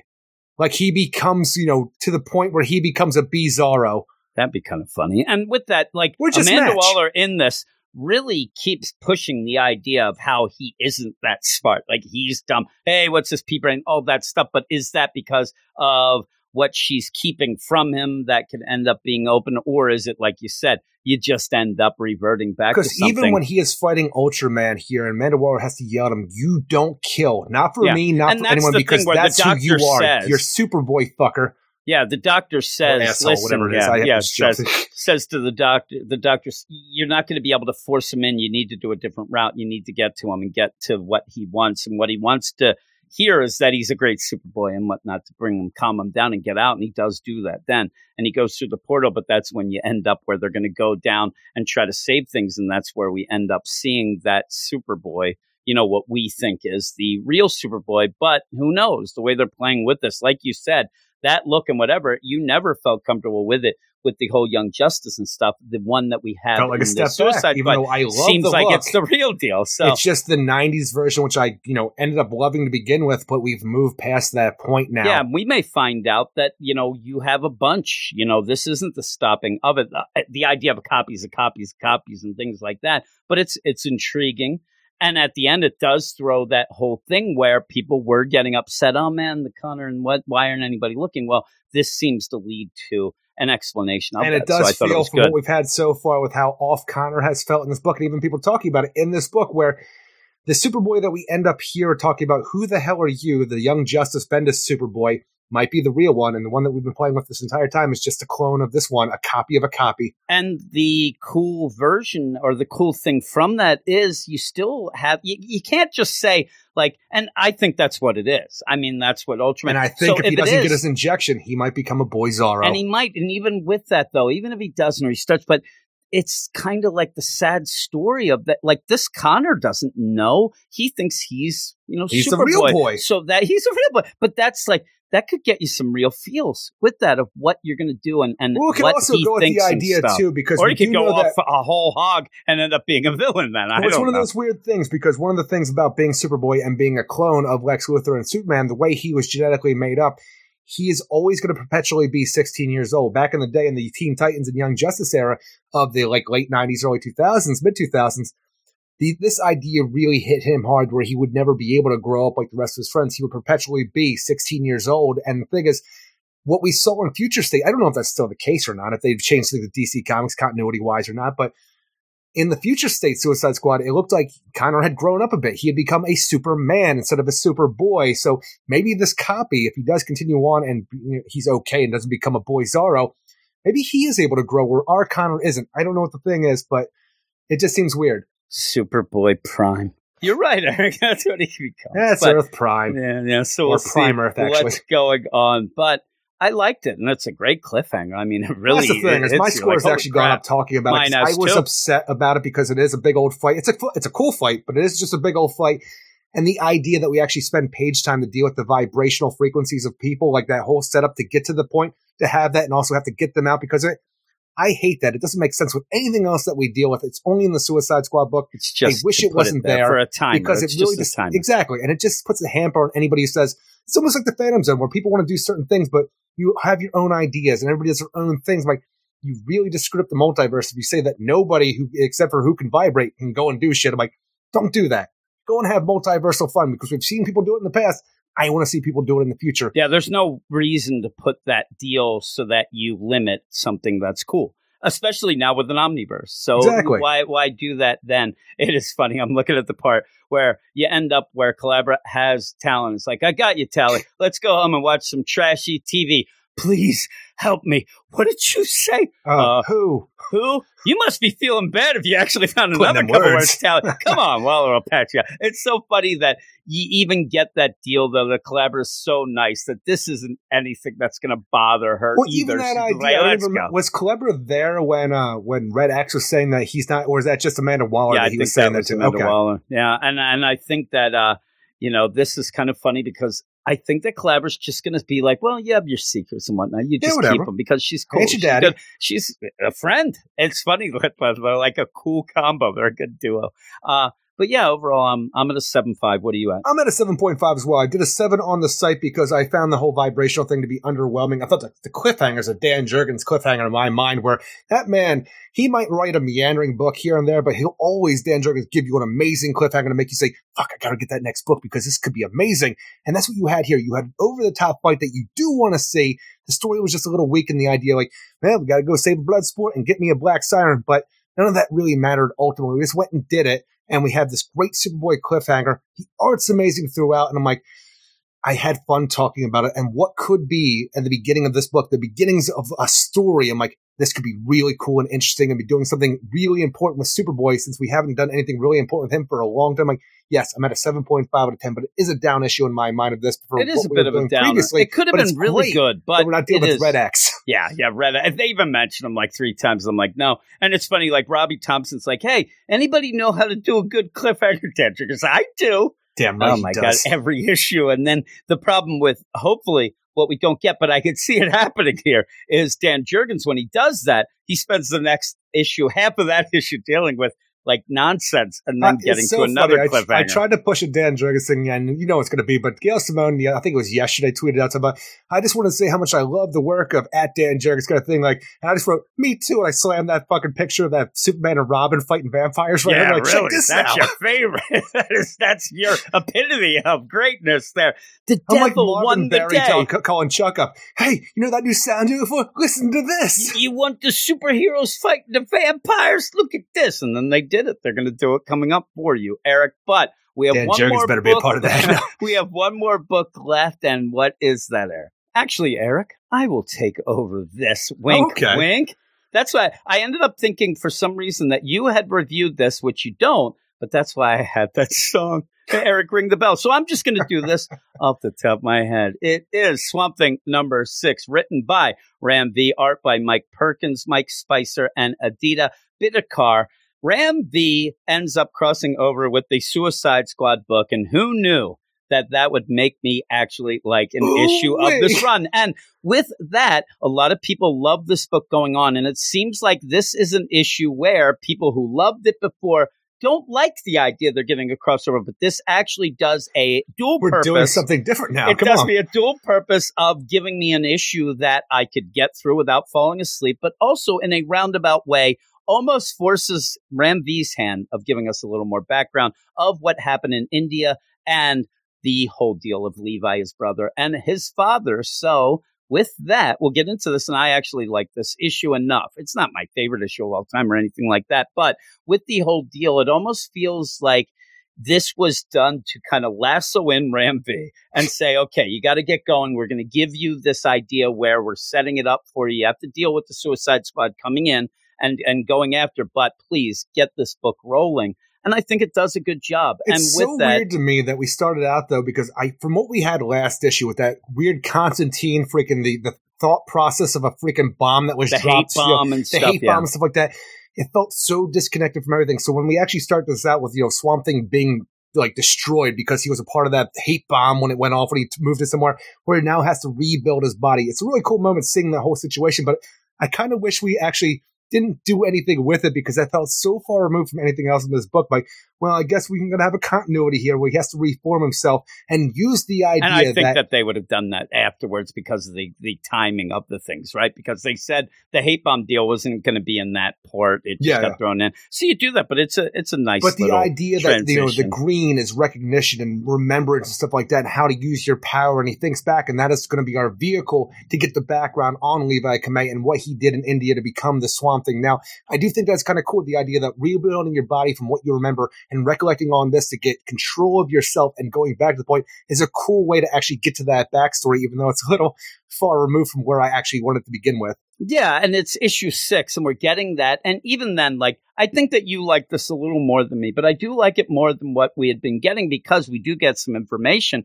But even then, some of the information, it's ambiguous, it's a little fancy, Well, it's, that's the it's thing. stuff. It's, it's so, the start of it. I think next issue, when we continue on with our flashback montage of how Levi Kamei, you know, got into his Swamp Thing ordeal, I think that's where it's really going to pick up. Just the idea of him going to India in his thoughts and meeting up with his brother and reminiscing about how the beauty of India and where they used to go as children, getting in trouble with their parents and even going and visiting his dad. The idea of what it means for him to be back in India, what it means to him to be this pretty much a token salesman for his company to come back to India to try to sell off this land deal and stuff like that or buy this land deal.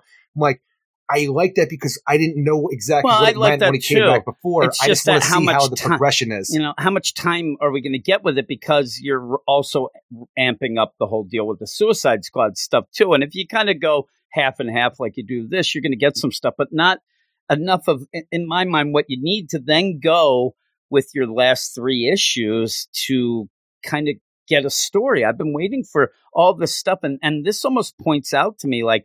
Man, you wasted a lot of time. You wasted so much time getting things going that I think that we're just going to end up at the end finally realizing, you know, oh man, Levi's pretty cool. Done. I, I don't know how we go forward. I don't know what Levi's going to be going forward and things like that. That's what I worry about. But in a single issue, I, I actually like the, the Suicide Squad in this. And I, Oh, I really Suicide had a Squad's lot really of fun cool, with it. But I had a problem with it, the idea that choose, because for one thing, you know, my biggest problem was I kept wondering why Nightmare Nurse is here. We haven't seen Nightmare Nurse at a dog's age. I can only imagine it was brought back in because I think she was featured recently in one of the animated movies. Maybe it was like Apocalypse War or whatever it was.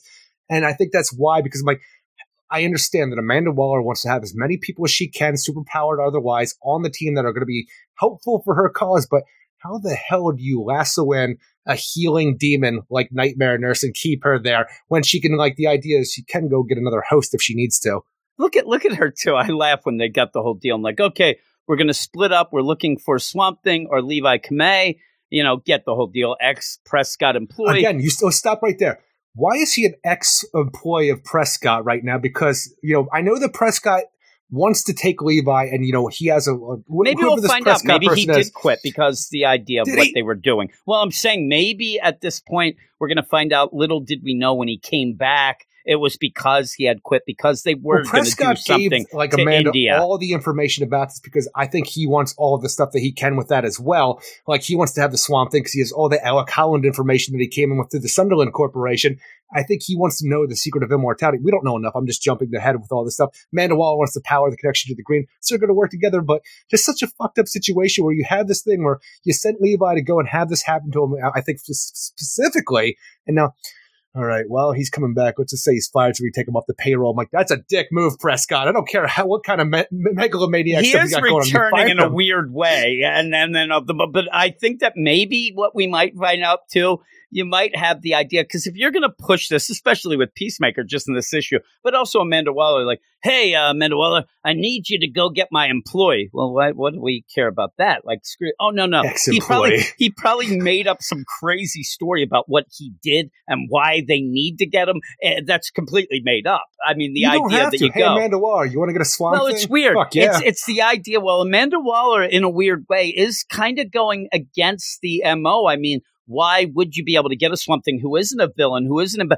So I think that maybe they've fashioned up a little crime here that you're able to swindle Amanda Waller and I don't think "Oh, Amanda. did I- that." I don't think she cares, criminal or not. She's that would be taking like people that are going to be useful. Batman. I mean, that would be like her And grabbing if she could Nightwing. keep him, I yeah, think she I mean, would. I think she could grab, you know, a lot of these people. I mean, just grabbing Swamp Thing, I think that it is stepping over the boundaries of what she supposedly He's not a people anymore. He's does. a swamp thing. Well, he's also not. Who knows if he's really a Swamp Thing when we go forward and whatnot with how it's going. If it was me, I'd go to Mir and just grab old Alec Holland and get the hell out of there. But with all this, Yeah, yeah, you get you your have ass to Mira. you have of the mind stuff and you're going to see this background of how he came there and the whole deal and some people were having problems with the idea that Chemo and he Well, you again, know, that's the whole thing. I was going to say because Nightmare Nurse bothered me, but even the idea where you have a Suicide Squad come in where Peacemaker is in charge, but your your Suicide Squad consists of Parasite, Heatwave, Nightmare Nurse, and Chemo. Now, the Chemo is the most important part to me because pretty much he is the king shark of this group where you have a gigantic powerhouse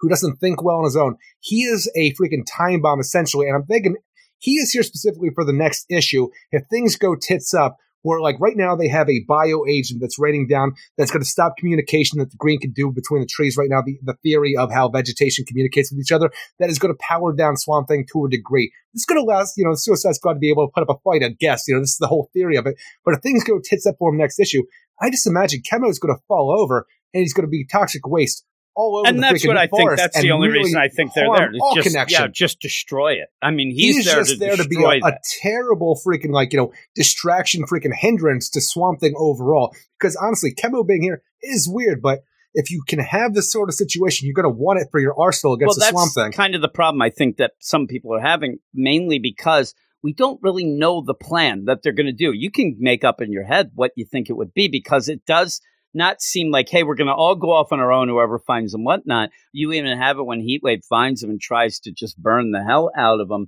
You know, you end up Peacemaker. What are you doing? We could have all been there. We could have taken care of this, including maybe Nightmare Nurse jumping in, doing a new hook, like that sort of thing going on. But if things go wrong, I think the other characters are mainly backup who could really do some damage to the forest. And then you have like a parasite who'll be able to suck some power off. And I want to like know that, what a, a parasite will do to a swamp thing, honestly, with the connection to the green stuff like that. Because he just goes off and pretty much dicks off the entire issue, just sucking on birds and shit like that, just getting a little like, bit of power here and there. He's just hanging out, getting Brings a little of to this green. issue, but No. for everybody concerned here, like Heatwave is the freaking first one who comes across Swamp Thing, and he just plans on burning him alive because I don't know how Flash is going to end next issue with the whole idea of Mick Rory having cancer. I think he just wants the world to burn before he goes out anyway, because I Yeah, assume he still just has gonna- cancer here. I, I'm assuming as well. I think he's just going to do what the hell he's going to do and have some fun doing it. But it Peacemaker, like I think he's just here as the you know the face of the Suicide Squad for what's currently going on in that book. But other than that, with everybody involved with how you get a team together, Heatwave is going to burn some shit because Heatwave burns some shit. The idea of Parasite sucking on the green and taking control of that power. That's badass. And even Chemo being the gigantic toxic spill that he could be, taking out this entire freaking jungle around them and stuff like that. That sounds amazing to me. I think Nightmare Nurse, even though how weird she is here, she's going to be the key She's- to make you know, yeah, keep she's going to Levi possess alive. him and get no, I him mean, going like keep him stuff. alive and stuff like that because I think he's going to be so hurt after all of this. You're going to need somebody with supernatural healing abilities. Yeah, the freaking, you know, weird thing is, the- is like from they the seem to be mad. I don't think that they wanted, you know, him, you know, to burn him. I don't think that heat wave Oh, no, was supposed to do that yet. I I think think that was a at all. backup plan. I think they were just going to go in He- and have he Nightmare Nurse possess them and, you know, kind of join in and, and take them and then have them captured and then figure out, get the brain bomb, things like that. But things have gone wrong because Heatwave is just not going to listen. And again, you can play with that idea that why would he? They even say you we're going to get the brain bomb. What does he care? He's going to die in three months anyway. So it's a really bad play of having him on the team like that because he is a wild card if they are dealing with what is supposed to be, you know, the continuity with him. Uh, but Well, even Yeah. with that, I want to know what parasite we're dealing with here because this almost looks like a pre-crisis parasite, and I want to know if it's like the the new Fifty Two one with Joshua, if it's Rudy and stuff like that. Because every time anybody does a parasite, it's almost like we talked about the Phantom Zone or whatever kind of thing you do. Everybody wants to do their own thing, and everybody has their own depiction of what characters look like. But this one just doesn't look like the current you know parasite that we've had lately, and looks more like you know a fallback to something we had previously. And I want to know who this is in our current Omniverse Infinite Frontier continuity. Because, like, just give me a name. Throw a name out there beyond Parasite. Yeah, and with that, you have the main thing is, you know, Levi, as he's reforming and rethinking all the things that led to this, the idea that he goes to India to do something that was going to change the game. Oh man, I'm, you know, we're going to get India, we're going to up the ante. And his dad's like, no, no, no. You know, the elders kind of came together a bit and the stuff, we're not really down with a lot of the stuff that you might be pushing with that. And like you said, it does seem like he's there as just a token guy from India to go in and convince these people of it. So Well, that's the only whatever it was, That's the only reason in my mind beyond possibly the like you know Prescott wanting to somehow make a black magic swamp thing with you know his brother. I don't know how it works out then the because we're not there has yet. to but- tie in and stuff. But yeah, Exactly. we'll get to that. But I swear that the only reason that Levi is sent there by a company is, hey, you're from India? Yeah, you're you're the guy. yeah, we're gonna send you there. And what? Your family lives there? All right. Well, your family actually lives in the area we want to, and your dad's one of the elders. I mean, this is great. And Hey, seemingly, It's gonna it be a was. great swamp thing. the dad, the dad, the dad reads right through it and says, like, "Why are you here?" Oh well, I haven't seen you guys in a while. It's like, no, no, no. Like, why are you here? Like, you're here for Prescott stuff, and we kind of got together, and we're not really down with that. But I think that, yeah, Prescott, and now obviously something goes wrong with the brother, all that stuff, and I'm thinking that the brother may not have the worst of intentions at first, but things he go seems really like a wacky. good guy in this flashback. Yeah, he does. And things might just go wonky because of the way. Or we find out in that twist that, you know, he's just there protecting his, you know, family and the, the land and stuff like that. And maybe it's Levi being, maybe he's actually the bad guy Dun, with that dun, overall. dun. But whatever happened, it, it really caused a problem in the green. It and hopefully black get- magic swamp yeah, things. yeah, you end up black magic swamp things, and you know the green's not really right. It's got the whole contagion and stuff like that going that we'll have to try to figure that out. But what I like about this again is that it almost seems like this thing with the swamp, you know, swamp thing versus or trying to not be captured by the source. It did up the ante to make Ram V get off his duff and start telling a story, and we get a little more of Levi. It's still not enough for me because I'm still not connected to him. I'm still Hey, not with- caring at all about him, but it's getting there. I'll get, I get, I completely agree with you, but I'm just paging through because for whatever reason I thought it was a bird that freaking parasite was munching on. Do you think he has a side quest where they're going to do something weird with, like, you know, something that not everybody knows about on the team, but where he does go off, he fucks off for a while and just needs to feed. But I look at this, I think he's just eating some kind of weird root or something. Yeah, like, along looks the like side a because root. That's the thing is, for some reason I saw there's his feathers initially. I'm like, motherfucker's just chowing down on some birds or something like that. later with But, that uh, stuff. He's but- like, Parasite, come in, Parasite, can you hear me? And he's there, mm, feed, must feed, mm, green. We're gonna do something weird where he just starts eating like vegetation, like he's the way that the lawnmower man was depicted in like, you know, Stephen King's short story. And if he eats some grass, he's all of a sudden connected to the he's green. He's going to actually connect weird. to the green and become. I, I would think that he might even become like a doppelganger type swamp thing, but like a I hate that idea, and I hope deal. that's I not don't the like case. it either. Uh, if he but feeds off a swamp thing who actually is like, you know, linked to an actual power beyond just, you know, just living things, because it's all, it's all connected to the green. I don't know how you can differentiate that because it does make sense if I say he's going to leech off that. He can leech off anything else connected to the green, but it feels weird to It me. is funny, but maybe one of the things that you're doing and playing with this forest in India and things like that is like because seriously, you could have you know parasite just there in you know a glade right out. I don't have a glade right outside my door, but if he's in my backyard, an I don't. freshener? What are we I don't know. I'm saying? I, I don't. it- It's just a thicket. I, I don't Oh. know much, but you don't really need him there Fancy unless your glades. unless you're playing fully that like this is like the mystical part like you're almost at the Parliament of, of Flowers here. You're almost like this is a little more than just a normal. And when he feeds into it, he's able to tap in. Uh, but we'll see. And I, I don't know that I need that or want that. I really just want to see, you know, more of Levi's back. I want you, you need to get to that point that things go wrong. And and this is the first time I think, oh my God, we're going to get there eventually. We yeah, only I think have a next bunch issue of it's issues like left. you know I we're really going to do it for the background of this because the whole thing where it's, you know springs it is that Levi is bringing himself back to physical form after that bomb last issue, and as soon as he does, by thinking about different things that got him to this point, Heatwave is there to set his ass on fire to the point where Levi just jumps off a waterfall into a lake and then sinks to the bottom, where he then has to like you know think back the remembrance and how to use the power, like you know how did he get here into this point, where he then just stays on the bottom, of his body just reconstitutes itself, but you know Heatwave's like. Mud, thick, wet, stinking mud. Nothing here but damn mud. Heatwave don't do that. He's not getting wet, so he's like pretty much the idea is like pretty sure he's going to be a corpse at the bottom of this lake right now. Like Suicide Squad's like, you need backup?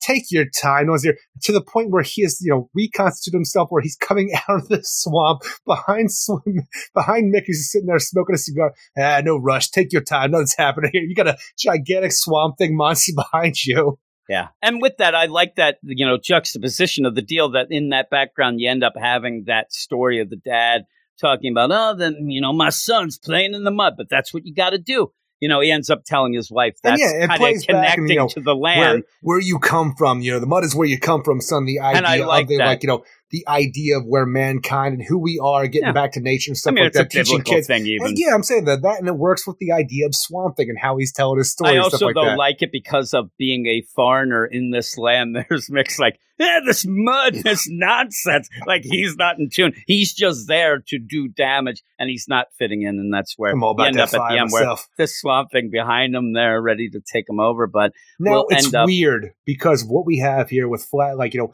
Flash, you know, the series Heatwave being the first official villain in this new run of the Flash with Wally West being the main star, and then apparently going getting caught and going to Belle Reve and being put on the Suicide Squad, but also starting that Flash arc out with the idea that Mick Rory has cancer. I don't know if they somehow fix that shit up wherever they are, but do you think the possibility of Mick going to be able to die, like he's going to die no matter what, that, that Ram V could then kill? No, I'm saying then kill Heatwave here because he's going to die anyway, and it's okay to kill yeah, Heatwave. yeah, and you might Thing. be able to do that. Uh, and maybe, maybe the green will resurrect them. I, but yeah, you could kill him because if you're going with the continuity and whatnot. You've already I set mean, look things up where he He's going to fully die. given up. He's still smoking. Uh, you don't care. He doesn't care. But with all that, yeah, I, I think that you would be allowed to. It would be a shame, but maybe you know you play around with things and whatnot and have him come back after. Again, I think there's a lot of things going on with even the amount of Green Lanterns that were said were dead and things like that. Something is going on where they're allowing people to kill Clean off some big things and clean house, like we're going to have a reset, whatever. So why not? If you're going to do that, set up a reason. I mean, the idea that Mick is going to just go hog wild because he's going to die and then will die. And maybe that'll be a better death for him. Maybe he'll actually, you know, say Is this he going to is call great. Alfred and ask, "Is this a good you. death?" Thank you. Yeah, he'll do that as he's flying in on a plane. Call up Leonard he's Snart. Is this a good death? Oh my goodness! But yeah, with that, you still have. I like that little panel of Chemo just walking through the woods. I'm like, look at him! Look at that cute little Chemo. Uh, He's yeah, gigantic. I thought this was pretty good. I, I So did didn't I. mind it. I, I thought that it was well played out, and I thought that Ram V doing the Suicide Squad stuff, like you're not going to get fancy with that, and he writes it really well. I like the dialogue. and when you did get Squad fancy, that- it worked for the thing that you're dealing with with Swamp Thing right now. yeah, the fancy stuff that I had at the beginning, it still was like I rolled my eyes and got pet. But you know, going through that idea of setting it up where he's rebuilding himself to get and that being able to get deal, that like backstory that. that. we've desperately wanted since the beginning. We want to know who Levi Kamei is and why he's the Swamp Thing, and we're just kind of like you know dicking around this whole time. Like, can we finally get to the fireworks I'm fireworks still factory? not connected to. Levi. I'm still not down with him. I don't care about him at all. But I like Swamp Thing. I want to see what's going on. But there's not a point in me right now going, "Oh my god, I hope that they don't get Levi because he's such a good guy." I have no idea. I still have no We connection with him there. Yeah, and we have Branch. Why why don't we? Yeah, I don't think that Swamp Thing is going to end up on that Suicide I don't Squad. think so That's either. just me because that would mean the rest of the series would be him on the. I'm just saying the Suicide idea Squad, we're, t- we're complaining about Teen Lantern being too overpowered. I'm like, now the Suicide Squad's gonna be so overpowered Well, if that were the I mean, case. they already have Nightmare Nurse. They're just going around just doing everything. Demonic freaking Dark healer. Side coming up. They got, you know, who else? Who else can they have? Uh, but with all of that, what'd you give this? I think I would end up. I'm actually upping my score because I had fun talking about this as well. Like the Suicide Squad, where I'm going to be a 7.5 out of 10. Um, Mike Perkins' art, I'm not a huge fan of, uh, but I think he I actually does this pretty well well, in this because I'm saying the style of stuff he's doing. I don't remember if he's been the main artist the entire time. The Mike Perkins on this title feels new to me, but I don't remember if that's the case. But I like what he does here. I like the Suicide Squad team that we have here because going through with you, I'm like, each of these members, in my mind at least, makes sense for what you're doing with the Swamp Thing. So I think that's well thought out. And I like all this. It's just we're at this point in the thing, you know, six issues in of a mini where we know nothing about the main character still, and we're just starting to get to that point through an assault by the Suicide Squad and Indian Jungle. I'm like, that's crazy, but I hope it leads to some fun. Yeah, and it, it is kind of a funny deal. And Mike Perkins has done most of the issues. Okay. You had a step uh, with John McCrea last issue with that one shot. Okay, that- maybe that that's why I But it has been Mike. Parkin, Perkins. And yeah, I actually like his Swamp Thing characters a lot here. I thought they looked pretty good. I'm a 7 out of 10. I'm at this but, uh, weird point that's where good I kept me. getting him throughout like the Lois Lane and doing all those different. I think even maybe Event Leviathan. Actually, Alex Maleev did those, but They have very similar styles. They do. They and do. it's just so dark everywhere else. I see it and so line heavy and scratchy. I'd never really enjoy seeing it, but I think for the style of this book, with the horror theme and the jungle and the darkness, the way it is, I think it works way better than any kind of the main you know roster of characters in DC Comics. Yeah, yeah, I, I'm with you, and I did like it seven out of ten, and hopefully this is the start of a beautiful friendship where we can start Hopefully. finding out more about Levi and getting more left? connected. Yeah, we, we have till issue ten, so Oh, have, it's ten issues. I Yeah, we have I don't 10 know anything issues. is anymore. if I there was two issues, I'd be. Cra- but that's the thing.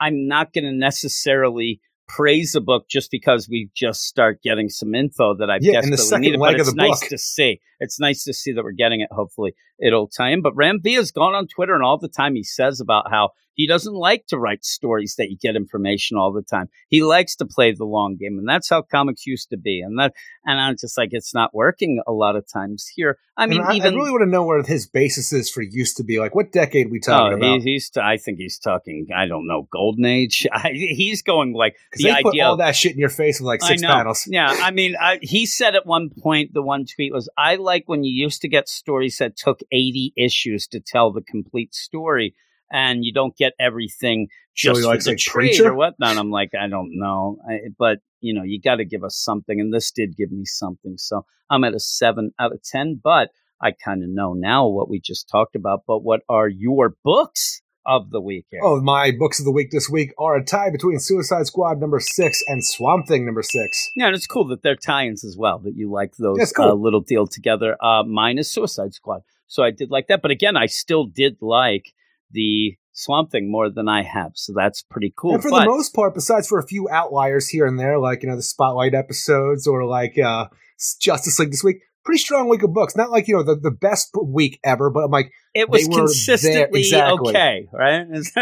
Not bad. But yeah, Not we bad. we ended up where we- we had our issues with maybe you know Crush and Lobo, but even then, that was probably my favorite issue of the run. Most of my books are between a seven five and a seven or six five like that, except for Bendish bullshit that just sucks. But with all of that, we'll talk about what we're going to talk about can't next blame week. the books for Bendis. Yeah, I know. There's not bad characters. There's only bad writers. Eric Shea told me that way, way back when I first started reading comics when I was seven. And with all of Oh, that, here are You're 14 the years older than me. Yeah, really. This this is the idea of where two of these books will be on the Patreon spotlight. If you want to, you know, listen to those, I'll have my my theories. They're never right anymore. At one point, I thought they were, but they don't never they are. were. But yeah, I think at first I was pretty good. I shouldn't say anything because I think it's just like now I'm playing an evil game. Am I just saying it just to knock it? I don't know. You're not playing any games. I don't play that. I can't think that much ahead. and even but by yeah. the time that they pick what's going to be the Spotlight books, you don't even remember what you said. No, I never do. I don't remember when we're done. we're there. We stop recording. What the hell did I just say? Who are you? Like, oh, yeah. Where am I? Is this real life? Two of these books will be on the Patreon now to let everybody know a little bit of a special deal as well. It's an annuals month at their annuals week at the end of this month. So we'll Crazy. have an annuals week episode as well by the end of this where it'll you, just be on the Patreon. So yeah, the Tuesdays gets it. And I think I'm going to go with Tuesdays rule all the days, Eric, where we'll have the Marvel as well, even though they don't have that because they're on Wednesdays. But we're going to go with if it's one, it's both, is what I say. Eric, Tuesday's gone with the win, Jim. yeah, Tuesday's gone. Here we go. Batman Urban Legends number six. Eric, we will finish the Red Hood story and get on with some other things Well, that's that a shame. all. This is only a six issue mini, huh? Yeah, it is. Yeah. Well, I already, I already told that to Batman Beyond Mark. like, yeah, I think we're done. Uh, it looks like that uh, deal continuing Everything the wild. else that we've been dealing with, for the most part, that are just thrown into that book to be like a few issues here, or like a one shot kind of deal, they all have diminishing returns. They're no well, good. just They actually think the, this. the things that we actually enjoy are ending now, and I'm Yeah. like, why come back? The funny thing is, as I was looking at it, and I may be wrong, but I, I do think that I'm correct here, is you end the Red Hood deal. You're also going to end, not that we like it, but you'll end that Tim Drake story. So that's done. And then the other two are just one shot. So it's an easy jumping off point, or easy jumping off. I look forward to seeing the then- finale of Red Hood, though. To see how we get into wor- like you know, uh, suicide. What is it? Task Force Z was that how that worked out? Yeah, yeah, and and also with that too. Uh, remember the thing that was the bit of a cliffhanger is we're going to find out what Batman thinks of when he thinks of the great stuff when he's happy. Remember, he got the cheer. oh, the cheer drops there. That's yeah, right. so we're going to find out what he, what would make Batman With that new all-time great villain, Cheer. Yes, with his crazy spray painted on biker jacket that I like. I think it's cool. It's I, gonna I like like that new look. comedian. I love that look, but I could never pull it off. I- I I would look so What, foolish with that. Yeah, no, that jacket that he had, that yellow spray painted thing, Oh, I look right, like right. a fool. I'm a small guy. Detective Comics number 1041. hey, short stack here. See, you did it, Eric. You ended up wrapping it all around. Detective Comics number 1041. See if that book has any direction as we go off Hopefully. to Fear State. I, I, I'm guessing somebody blows up something. That's, that's just me. I don't know. Mr. Worth, you're going to blow shit up. Remember, He's going to have them eye worms. Here's the funniest thing in this. You know, the, the cool thing. Batman Urban Legends, you end up having Batman with the cheer drops. He's going to see everything that he loves. Detective Comics, Batman is enraged by having the, The eye worms. The eye worms. So it's kind He's of a cool infected. little deal. Oh my God. I am Batman number zero. Eric, I'm, forward to. I'm saying that's going to right be right there. I'm there. just saying, let's get Jace Fox into that costume. That is going to be on the Patreon spotlight. That is my guess there. Uh, and with that, that does go into Fear State too. It does. People crazy. Were com- people were confused about what that book would be and what it means and whatnot. Uh, we have Infinite Frontier number four. Awesome, right? I, I Damn like right, that we're getting that them pretty quick here, and I can't wait for that.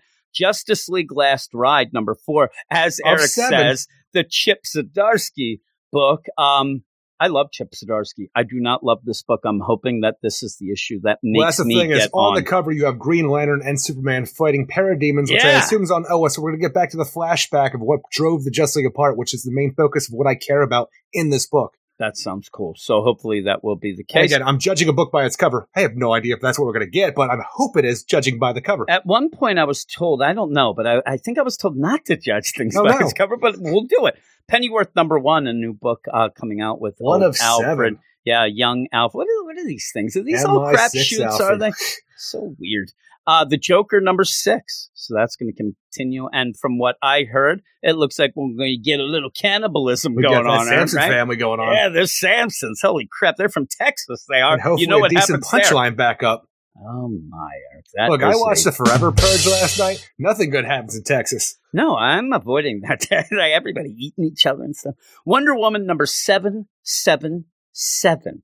Eric, we'll see what's going on with.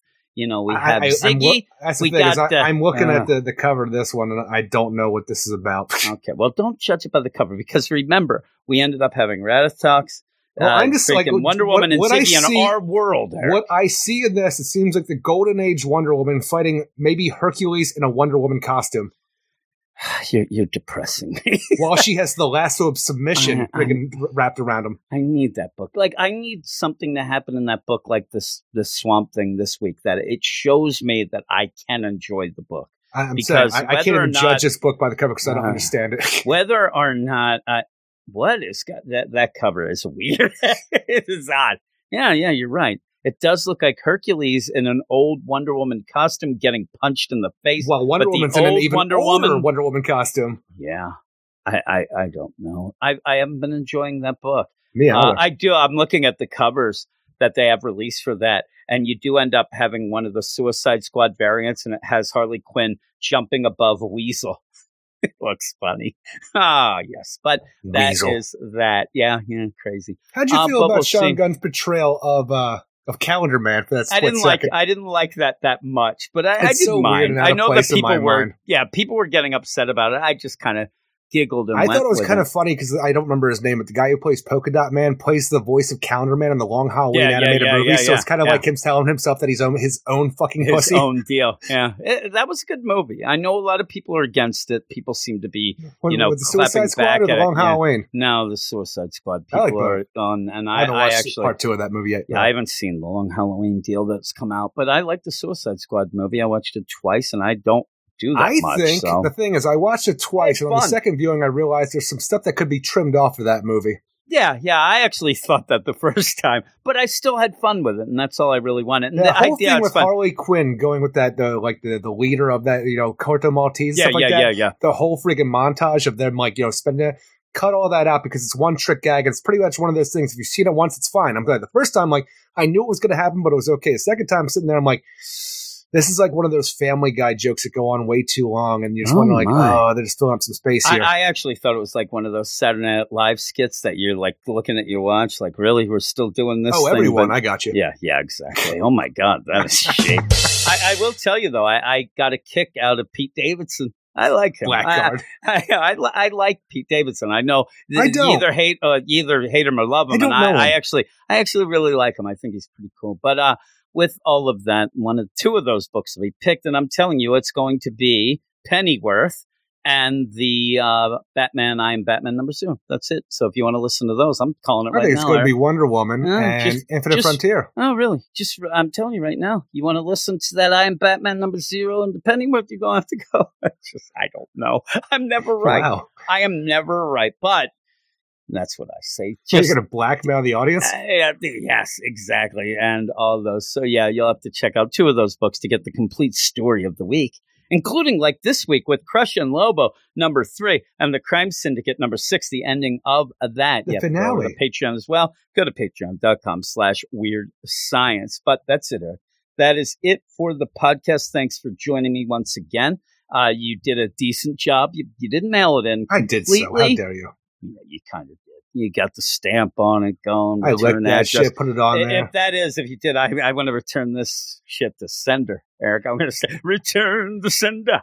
But with all of I that my said on and done, Eric, what do we say at the end? Everybody have a great week. Week. Keep it weird. Weird. And we'll see you in seven. See you in seven. Yeah, boy! The Wolf Man.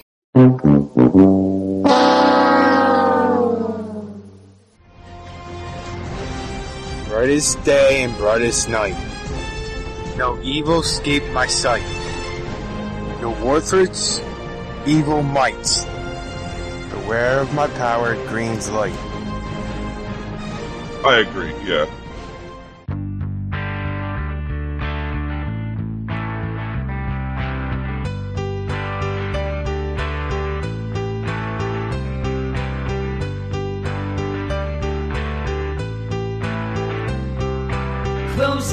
Closing time. That's it for the podcast. So I guess it's time to go home. Closing time. You've heard the is over, so turn off your iPod or phone. Closing time. Nine hours you just wasted. Now it's time to get back to work. Closing time. Pretend you're still listening, cause your coworker's a fucking jerk. Eric's got to go play with his toy. Eric's got to go play with his toy. Eric's got to go play with his toy. Play with his toy.